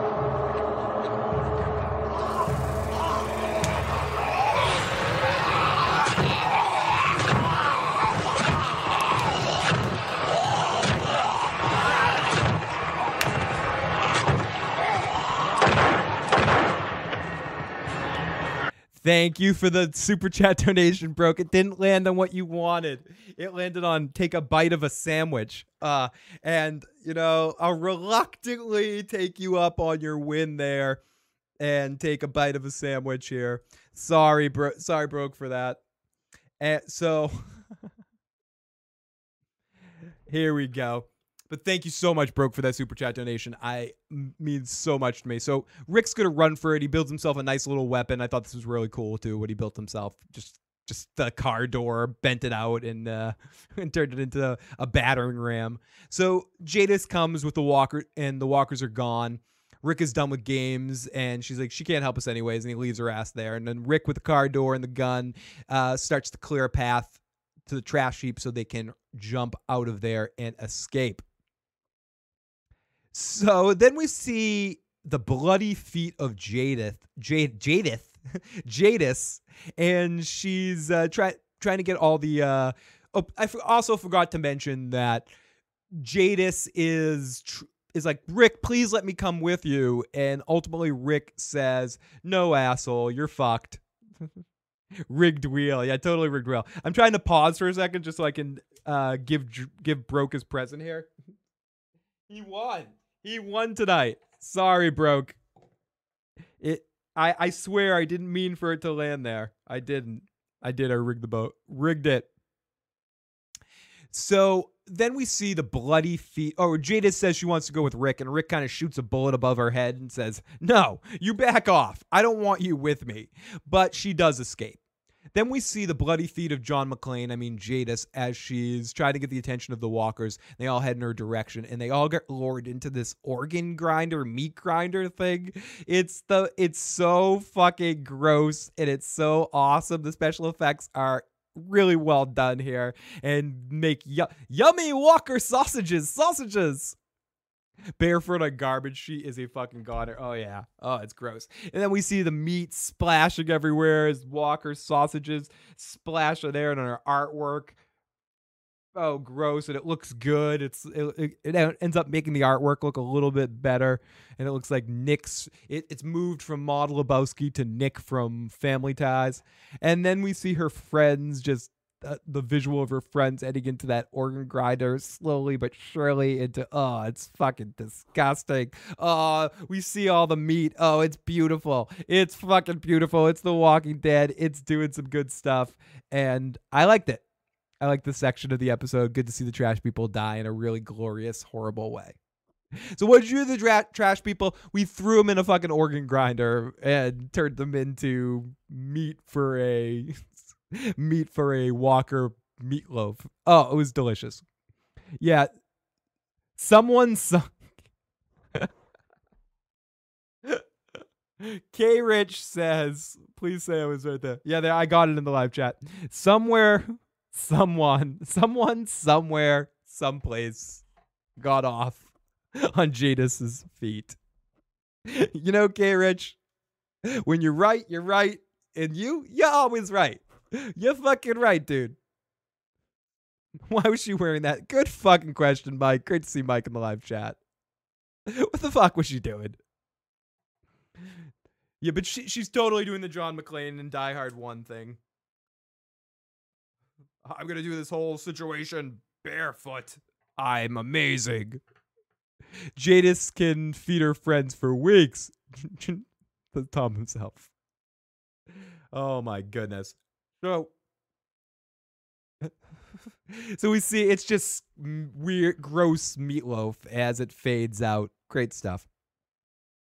So then we see more of her artwork, and she's laying down with uh, with uh, her diehard feet, and she looks around and grabs a box that says applesauce from Dharma Initiative, and it was it was totally Dharma Initiative applesauce. She just ripped the label off, and she eats that, and all that grind, all that grinding made her hungry, I guess. Which is fucking gross and and really, it really kind of dark comedy there. So I appreciated it, or at least I took it as comedy in the sense that she just goes through all of that. She grinds all of her friends up, and then what she needs to do right afterwards, she needs to eat because pork chops and applesauce. Isn't that swell? Pork chops. Okay, broke. I took your fucking bite of your sandwich. Pork chops. Thank you for the super chat, buddy. And applesauce. In my best Peter Brady voice. So Ghost Wolf, I enjoyed the episode better than last week. Ghost, I agree. I mean, I'm having fun in a couple of sections, but I think all in all, this definitely was a step in the right direction because it was fun. I liked how the episode was edited. Could have done without the time cards, with the without the time cards, without the without the the character cards, but whatever. It could it could have been better, could have been worse. We're getting towards the end of our review right here, and I just want to thank everyone for tuning in tonight. Really do appreciate it scroll down. We see more of her artwork. She's laying down. Atari Dads can they, says in the live chat at this point, can we see why they came up with the garbage people speaking quirk? Because J- oh, Jadis actor's American accent isn't good. Corey Mitchell says, warning.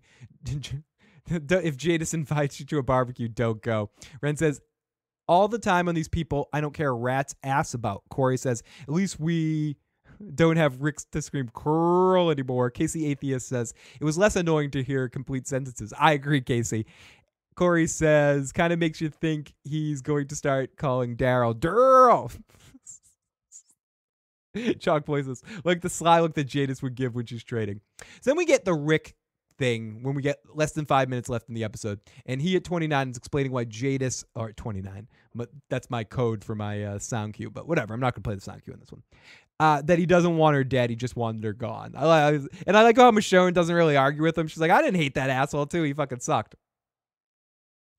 And I got to do this. No, Totally, Jay. Uh, as I said at the beginning, we're going to the phone lines at the end of the recap. So if anyone's waiting on the phone lines, we'll definitely get to them before the end of the show. Thank you so much for holding.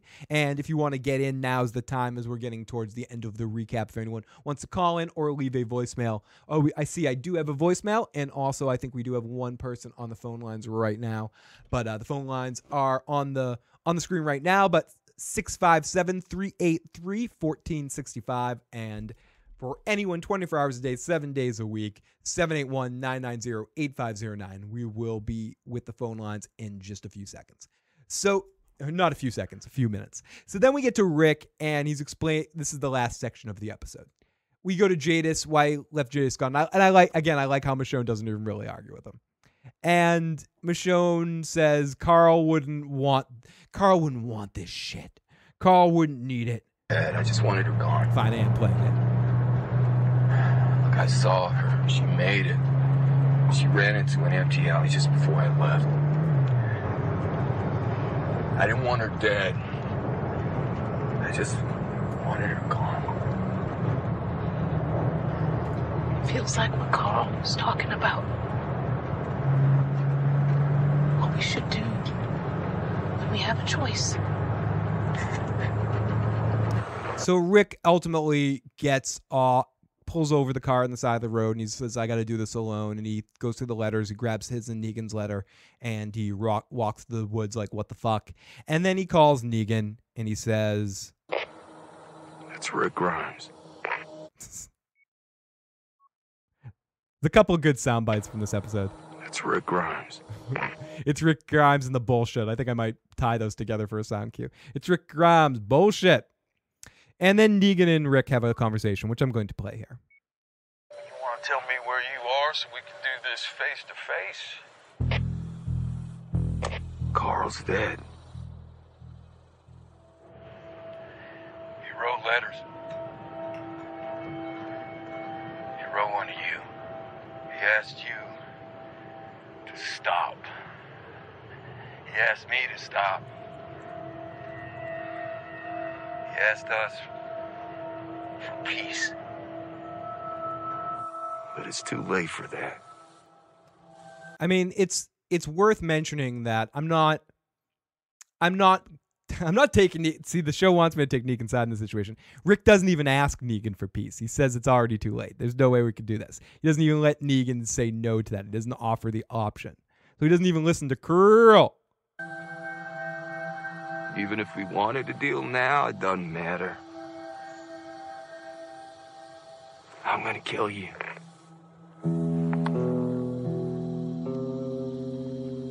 How did it happen?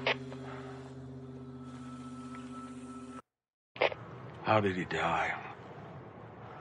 Was it us? Was it the grenades? Fire. It wasn't you.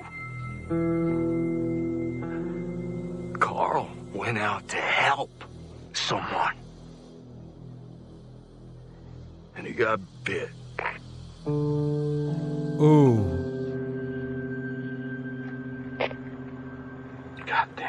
I think Carl said in the letter, "Thanks for the spaghetti." Shit, I, um. I am sorry.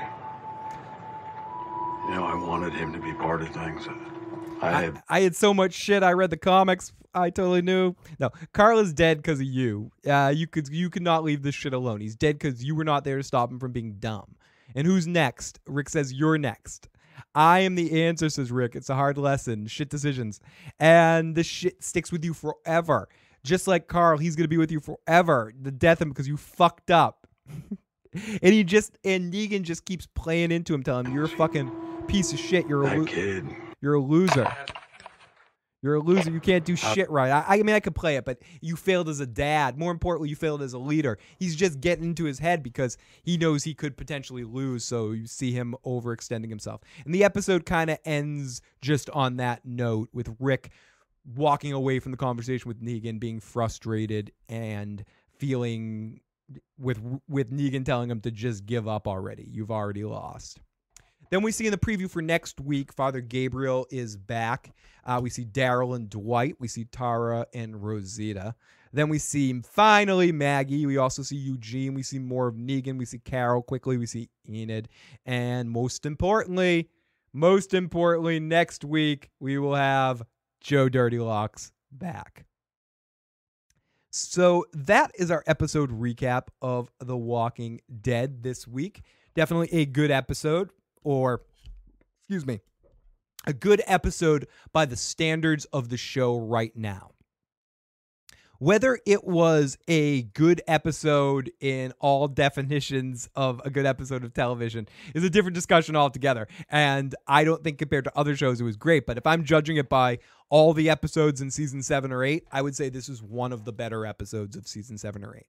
So by the Walking Dead definition, it's there's some side buttholes mixed in there. So it was a little, yeah. Well, let less stupid. I'm gonna say. Well, uh, so let's go to the voicemail and the phone lines here.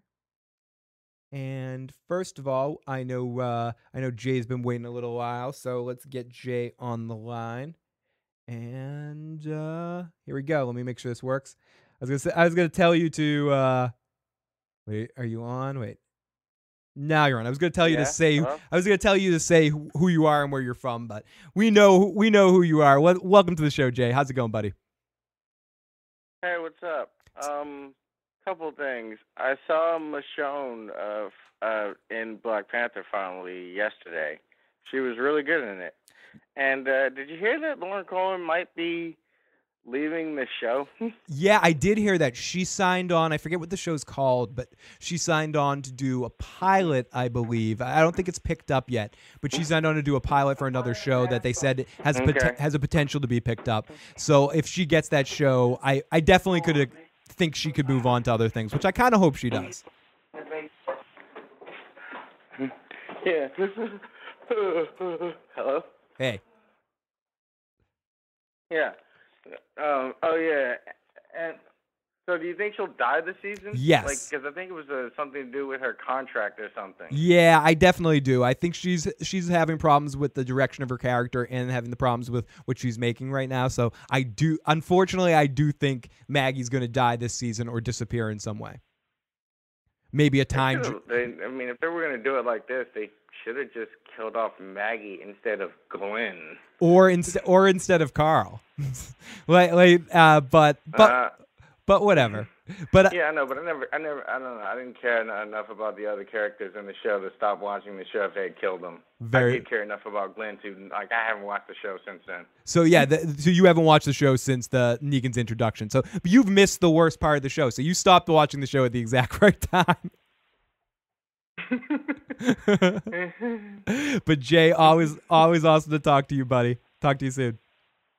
All right, later. Good to, good to hear from Jay. And let's listen to a voicemail that we have from our good buddy Patrick. Uh, Pat. So here we go. Hey Phil, what's up, man? I just sent you a link. Uh, it's a drinking song. It's from some of my friends from Boston. Uh, yeah, it's a drinking song. So you might want to play it later. Nice. I don't think I got that, but I will make sure I play it on the next show, Patrick. I will definitely play that, Hannibal. So here we go. Let's start to wrap things up. Huge thanks to everyone in the live motherfucking chat tonight for joining us for this episode of the Walking Dead recap. Like I said, Joe and I will be back next week. I'll also have a video with Joe coming midweek sometime about his thoughts about this week of the ep- this, his thoughts about this week's episode of The Walking Dead. And if somehow that doesn't happen, we'll have Joe talk a little bit about it at the beginning of next week's recap. And then the following week, the Walking David will be back joining me in a guest hosting role. We might have some other guest hosts throughout the season. Loved having Nick, loved having Tony on last season, and hopefully I will have them back at some point to talk about The Walking Dead as well. Uh, but I definitely want to get David on to talk about a bunch of episodes this season. And I'll also be on very soon to talk about some more stuff in the next couple of days. Not sure. Make sure you let me know whatever your request is, buddy, for a super chat donation. And let's go to the live motherfucking chat one more time. Uh, Atari Dad says she didn't know she was leaving at the time Glenn died. Uh, very true. Maggie figured out later. Gossip Jay. It is a little bit of gossip. I like the gossip time. I have no problem with that. Just recycle the cast. Maggie wants more money. Too bad you're fired. There's too many cat. And I will add to your comment, Mike. There's too many cast members already. Mike says, "Aren't we all high? We're watching some fucking." I'm gonna add more to Mike's comment again. Look who we're watching. Are, are aren't most of us aren't most of us a little high or taking a few sips of something at this point in time? And that's why I appreciate all you motherfuckers in the live chat, and then some of you some of you all even extra special I just want to hug you, our patrons, our FOPs, and all you guys that check out our reviews, whether they be in the podcasts or the video live streams. And if you are someone that listens to just our audio casts, definitely think about coming to check out the live streams right after the episode airs so you can check out and join in the live motherfucking chat and maybe call on in. But even you, if you're listening to the podcast a fucking year from now, feel free to leave a voicemail about something you see or something we do. And if it's much, much later, tell us a time tell us a time stamp in the podcast and we'll be create we'll uh we'll return your comment on the next possible show. So and I also mentioned this earlier, but we have a new podcasting host so on Podbean, so you can find our podcasts there right now. You can also start all your Amazon shopping. Sorry, I, I, can I can only do I can only do so much so much of this. Start Amazon shopping. Phil, do yourself a favor. Uh, quit The Walking Dead. Joe and I have talked about this a little bit before, and this is what our opinion of The Walking Dead right now. Okay, so everybody, the live stream for the review is over with. This is a little bit of an after show. Oh fuck. Oh no. Don't do it. Don't do it, everybody. Thank you so much for tuning in. If this if you want to watch no more of this, here we go. It's over. It's over. If you haven't already enjoyed this video, please hit the like button, please hit the subscribe button, share it with a friend. If you're listening to the podcast, share the podcast. Make sure you subscribe. Leave a comment if you're listening to us on iTunes. Even if you're not, if you like what we do, jump on iTunes, leave a comment. It'll help our podcast spread out. Spread, spread those legs of listeners. Help us keep growing. It's more important than ever. And the easiest way for us to be helped out is by you. Bringing in people you think might like our show, sharing it, telling other creators to have us on, whatever. By us, I mean me, me, me, and me. But yes, thank you. Talk to everyone later. Okay. Do myself a favor and quit The Walking Dead. Joe and I have talked about that a little bit about whether we'd quit The Walking Dead and doing reviews. I think ultimately that we wouldn't completely ever stop talking about The Walking Dead till it went off the air, or one of us. And hopefully it would go off the air before we died. But but ultimately, but we are getting pretty old. Either way, if The Walking Dead is on, we're going to talk about it one way or another. But it may not be the best show for us to waste a Sunday night doing a live recap. Basically, what Joe and I have said is we're going to watch The Walking Dead through next season, the first half, and or maybe even all of season nine, but basically the first half of season nine to see how the show feels with a new showrunner, see the direction of which it's going, and if we feel even I enjoy, like I said, I enjoyed tonight's episode. I thought this was one of the better episodes of The Walking Dead. But I would be fine talking about this episode midweek with Joe instead of a recap and doing whether it be you know, make getting drunk and making fun of the Oscars tonight or something like that. I wouldn't have minded doing that. But The Walking Dead is something we've done here for a while.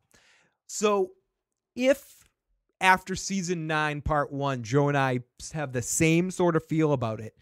Basically, what's going to happen is we're is we might do Walking Dead recaps on Sunday nights. Sunday nights is still going to be the same time. We're still going to podcast the same time every week.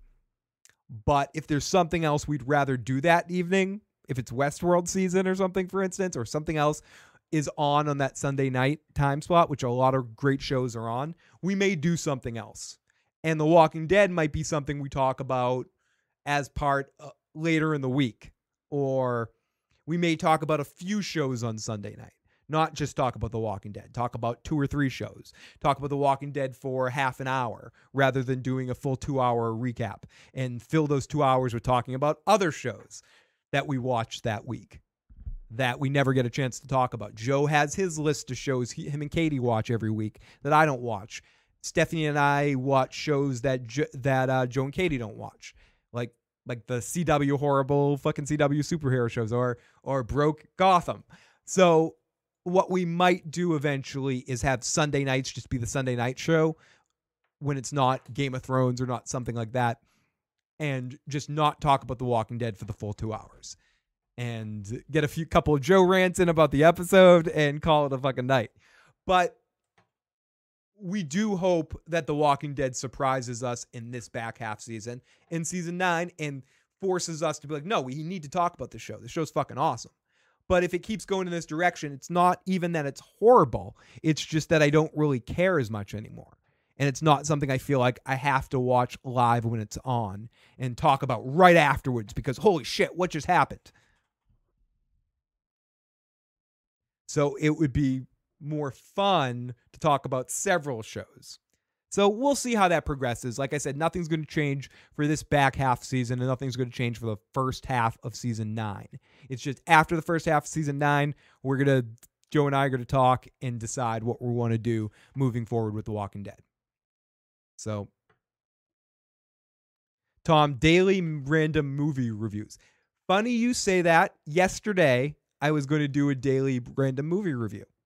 I've been edgy to do a review of The Big Lebowski. Joe and I were going to do it a while before, a while ago, but one of our friend or we dealt with a family matter, and not not the TV show Family Matter. We didn't. We're not going to do a Family Matters review. Not yet. Did I do that? Um, but uh, is The Big Lebowski. I, I keep I like it, it's seeping out. I just watched it again recently, and I and I enjoyed it again. It was almost like watching it for the first time. So I'm eager to do a random review of that. So who knows? That might be the next thing I do, or maybe even do it behind behind the guise of like a top X amount of things you don't know about, or or top top 10 fun facts about the Big Lebowski or something, and then make it a review slash video like that. I don't know. Uh, something I've been working with. So sorry, I'm looking in the live motherfucking chat. I do Bloodsport and keep you on that Bloodsport. Oh, Bloodsport on the uh, the U- the YouTube thing. I haven't got a chance to watch that, but Tim uh, actually suggested suggested that said I should try to get on there at some point. I have not watched it yet, so I have I have no point of reference, but but uh, it's funny you mentioned that Tim also uh, in the live chat right now suggested something about I should check that out and see if I can try to get on there. That'd be awesome. I'll definitely check it out and see uh, what that's all about. Bum bum bum bum bum. I'm always down to, uh, as people know, to come visit other places if they, uh, if if they want me. Let's see. Mm-mm-mm. So no, I'll definitely check it out. I like the name. That's a fucking awesome name. It's not some place I could come in lightly from with a name like that. I'd have to fucking go in fucking go in fucking high energy. Fuck. But yeah, I'll definitely uh, definitely check that out. So uh so yeah, so let's start to I'm gonna just wrap things up because no one wants to hear me babble right now. I could just keep babbling and babbling and babbling. Could try. Oh, we got we got we got one more. Let's see. Let's see. Let's see. Let's see what let's see. Jay Jay's calling back in. Let's see what Jay has to say. I think I probably probably know. Probably let's see. Jay, you want oh no, I didn't I didn't push the button. Push the fucking button now. So sorry, Phil. I'm trying to push the button. I'm just fucking drunk. Push it. You're back on, Hello? Jay. Hey, what's going on, dude? Hey, yeah, I just I had a suggestion for your Sunday night show and a question. Do it. It's kind of it's kind of a um. How about the you know remember that time you did an FOP stream? Yep. Since like you don't like how about on days where you don't really care about a show or you don't have a show to watch or whatever, you just do an FOP stream and let everybody talk about whatever they want. That was definitely something I would We can talk about The Walking Dead. We can end up talking about uh, Game of Thrones. Although I'm, I'm, I don't really want to hear people's thoughts about Game of Thrones for the next season because I'm not so sure that's their thoughts. Or they know spoilers and they're just spoiling the episode for everyone and disguising it as, Jay- oh, this might happen now. Jay, that, that's the, Oh, that's an and, interesting. Uh, when that- isn't, isn't the next uh, FOP stream supposed to be this month? Um, I I know. Uh, I did. Uh, uh, it's coming soon though. I will be doing another FOP stream, and I am down to do something like that on a Sunday night when nothing else is going on. That would be a, that would be a lot of fun. I did have fun on the last FOP stream, but uh, and I wish you and I wish you were there, and I would definitely love to do one that you were able to make it on, Jay. So that will be coming at some point soon, and I'll make sure I let you know before we do it. So, but but what you said about Game of Thrones, I want to touch on that for a second. So you don't watch any Game of Thrones preseason or anything now between now. You're you're you're ignoring everything because you don't want to potentially be spoiled. Yeah, pretty much. Yeah, no, I, because I don't I don't believe these are people's thoughts. I believe people have read shit online or have like seen leak episodes and and like or they've watched someone's YouTube video that has seen a leak episode or something like that, and and they just know the answers. Fair, fair. I and and honestly, I I don't blame you. I I'm not sure if that's the case right now, but I don't blame you with mm. la- with what happened last season. It's part of why I avoid some of it last because I feel like mm. as much as I enjoyed parts of last season, I knew too much about what was going to happen, so it took away some of mm. the excitement that I might have felt for some of the shit that happened. You know? Yeah. Plus, I've seen like some of the headlines of people's YouTube video, and like some of the headlines are like, even if it's a guess, like their thing is like depressing to the point where if what they guess actually happens, I don't want to keep watching the show. Like I saw a headline that said, "Will Arya die this season?" Well, not if you want me to keep watching a goddamn show. awesome stuff, Jay. Always great to talk to you, buddy. Hope you have a good night. We only got a few minutes left on the phone line, so I'll talk to you soon. Later. Later. Good good to, good to talk good to talk to Jay as always. And yes, we will definitely be doing another FOP stream soon.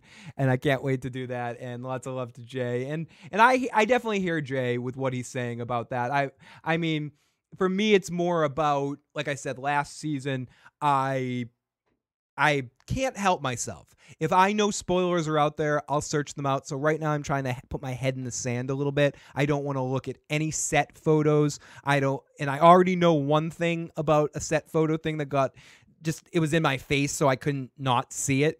And I'm not going to talk about it right now. But I I just don't I don't want to know anything. And even knowing that one thing, I'm like, fuck, I don't even want to know that one thing.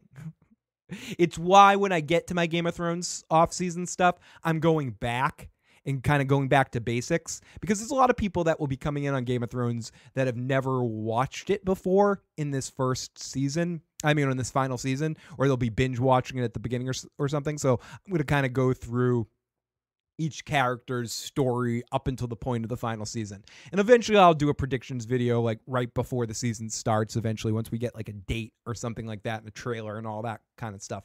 But I don't want to get into the Miss Cleo prediction thing one because like Jay said I don't want to be right and I also don't want to look and search out photos and make assumptions on set photo stuff and shit like that right now. I just I for my interest in watching the show as a fan, which ultimately the reason of doing this podcast is because I'm a fan of what I'm watching or I hate what I'm watching. I need to bitch about it and talk or talk about it and share the excitement with others. I need to personally not look at spoiler stuff as much as I can because I have no fucking chill. Because I have no uh ability not to once I get there, once I once once I get a little piece of something, once I eat one piece of chocolate, once the bar is opened, I need to eat the whole bar. I need to engulf it all. So if I stay away from everything, I'm fine. So yeah. That's my shit. Please, Phil, don't do a season a season uh, Game of Thrones season 8 talk. Don't worry, broke. Not going there. I just mean in general. I, I mean, eventually I'll get there, especially once we get a date and start getting trailers and shit and all the like the pre hype for the season eight.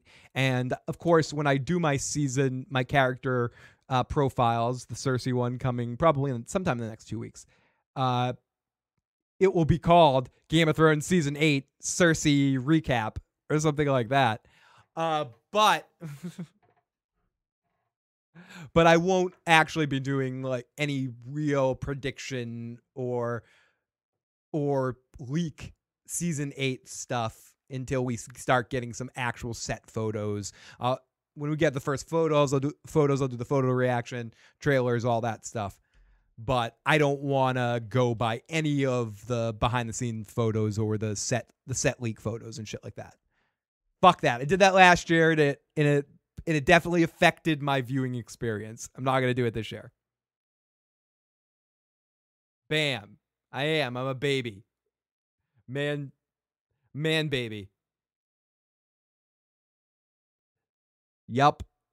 Still living in my mom's basement, Mike. 40 year old virgin sitting in my mom's basement.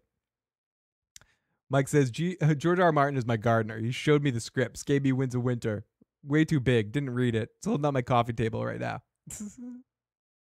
Kumite, Kumite. Kumite, motherfucker. And yes, the Cersei talk is coming. And I can say right now, during our Cersei video that we're doing, and hopefully Joe will be involved in at least some of those, um, if not all of them. Broke the broke black man 94 will be uh, will have a little video in there talking a little bit about his uh, his relationship with Cersei. I don't even know what it's gonna say. I just asked Broke to make me a little video or make me a little something about his uh, appreciation for the character of Cersei Lannister. So uh, so we'll see what Broke comes up with. It's gonna be a lot of fun, and uh, yes, Tim's excited. The first one is Cersei. I gotta find my list of all the rest of them. I had the uh, the order of which we spun the wheel to decide what the character order would be, but I do know Cersei's first, and I think Euron is second. But we'll get to that. So yeah, my mom's telling me to take out the trash. You're right. You're right, Mike. Mom's saying, "Fill, fill up, fill up. It's time to take out the trash." Don't make me hit you with this bong. oh my goodness. Mom, I'm sorry. Fill up. Yes, Mom? Um, I don't know. How can I not make this creepy? I don't think there's any way not to make this creepy. Okay. I'll try not to make it creepy. Fill up. You want to watch Ninja Turtles? Um, yeah, okay. Teenage Mutant Ninja Turtles, Teenage Mutant Ninja Turtles, power than a half shell, turtle power. Fail up! I really like that Michelangelo. Can we get a pizza? Mom, I never thought you'd ask. Teenage Mutant Ninja Turtles. I remember. I remember when Phil was on Nickelodeon as a kid. Him, him and his twin sister Lil. Dude, his mom. Uh, she is. She'd appreciate it, Atari Dad. she she'd she'd laugh if it was about someone else.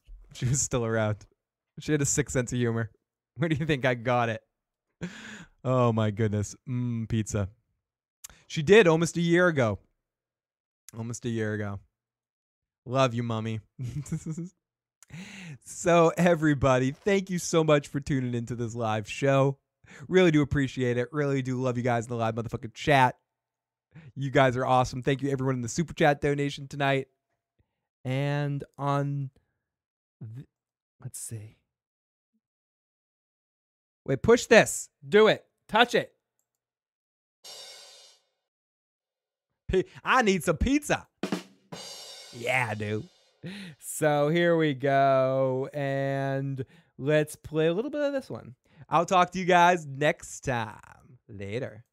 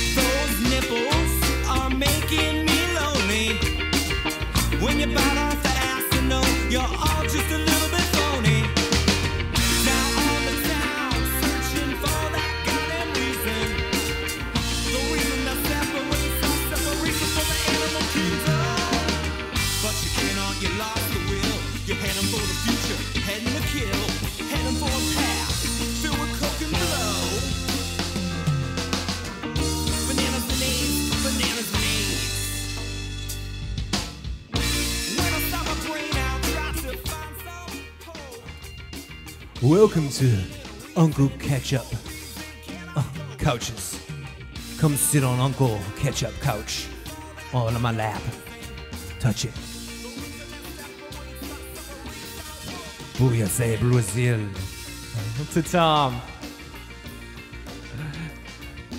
Pizza and the pussy and a lot, a lot of pizza pussy. Pizza and the pussies. Pizza and the pussy. The pussy, pussy, pussy, pizza, pussy, pussy, dolphin and smooth night feel. Now just get a haircut. It's funny how a shot takes a cash character out of the actor. Yeah, it's it's funny. Yeah, it's funny how uh, that happens to the trash character. She suddenly stops talking like that. D.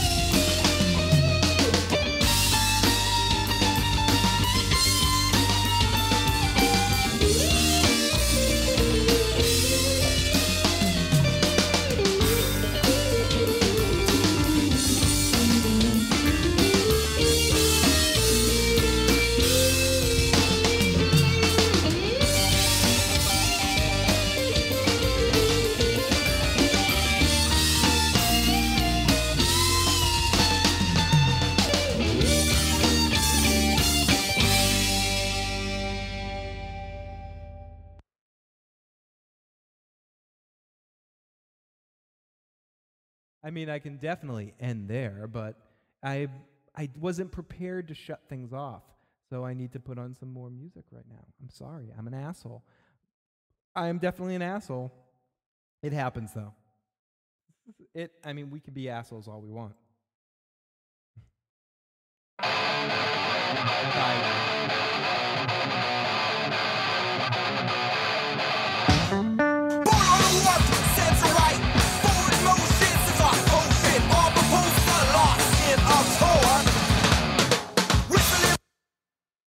What just happened? It just all ended. What's going on now?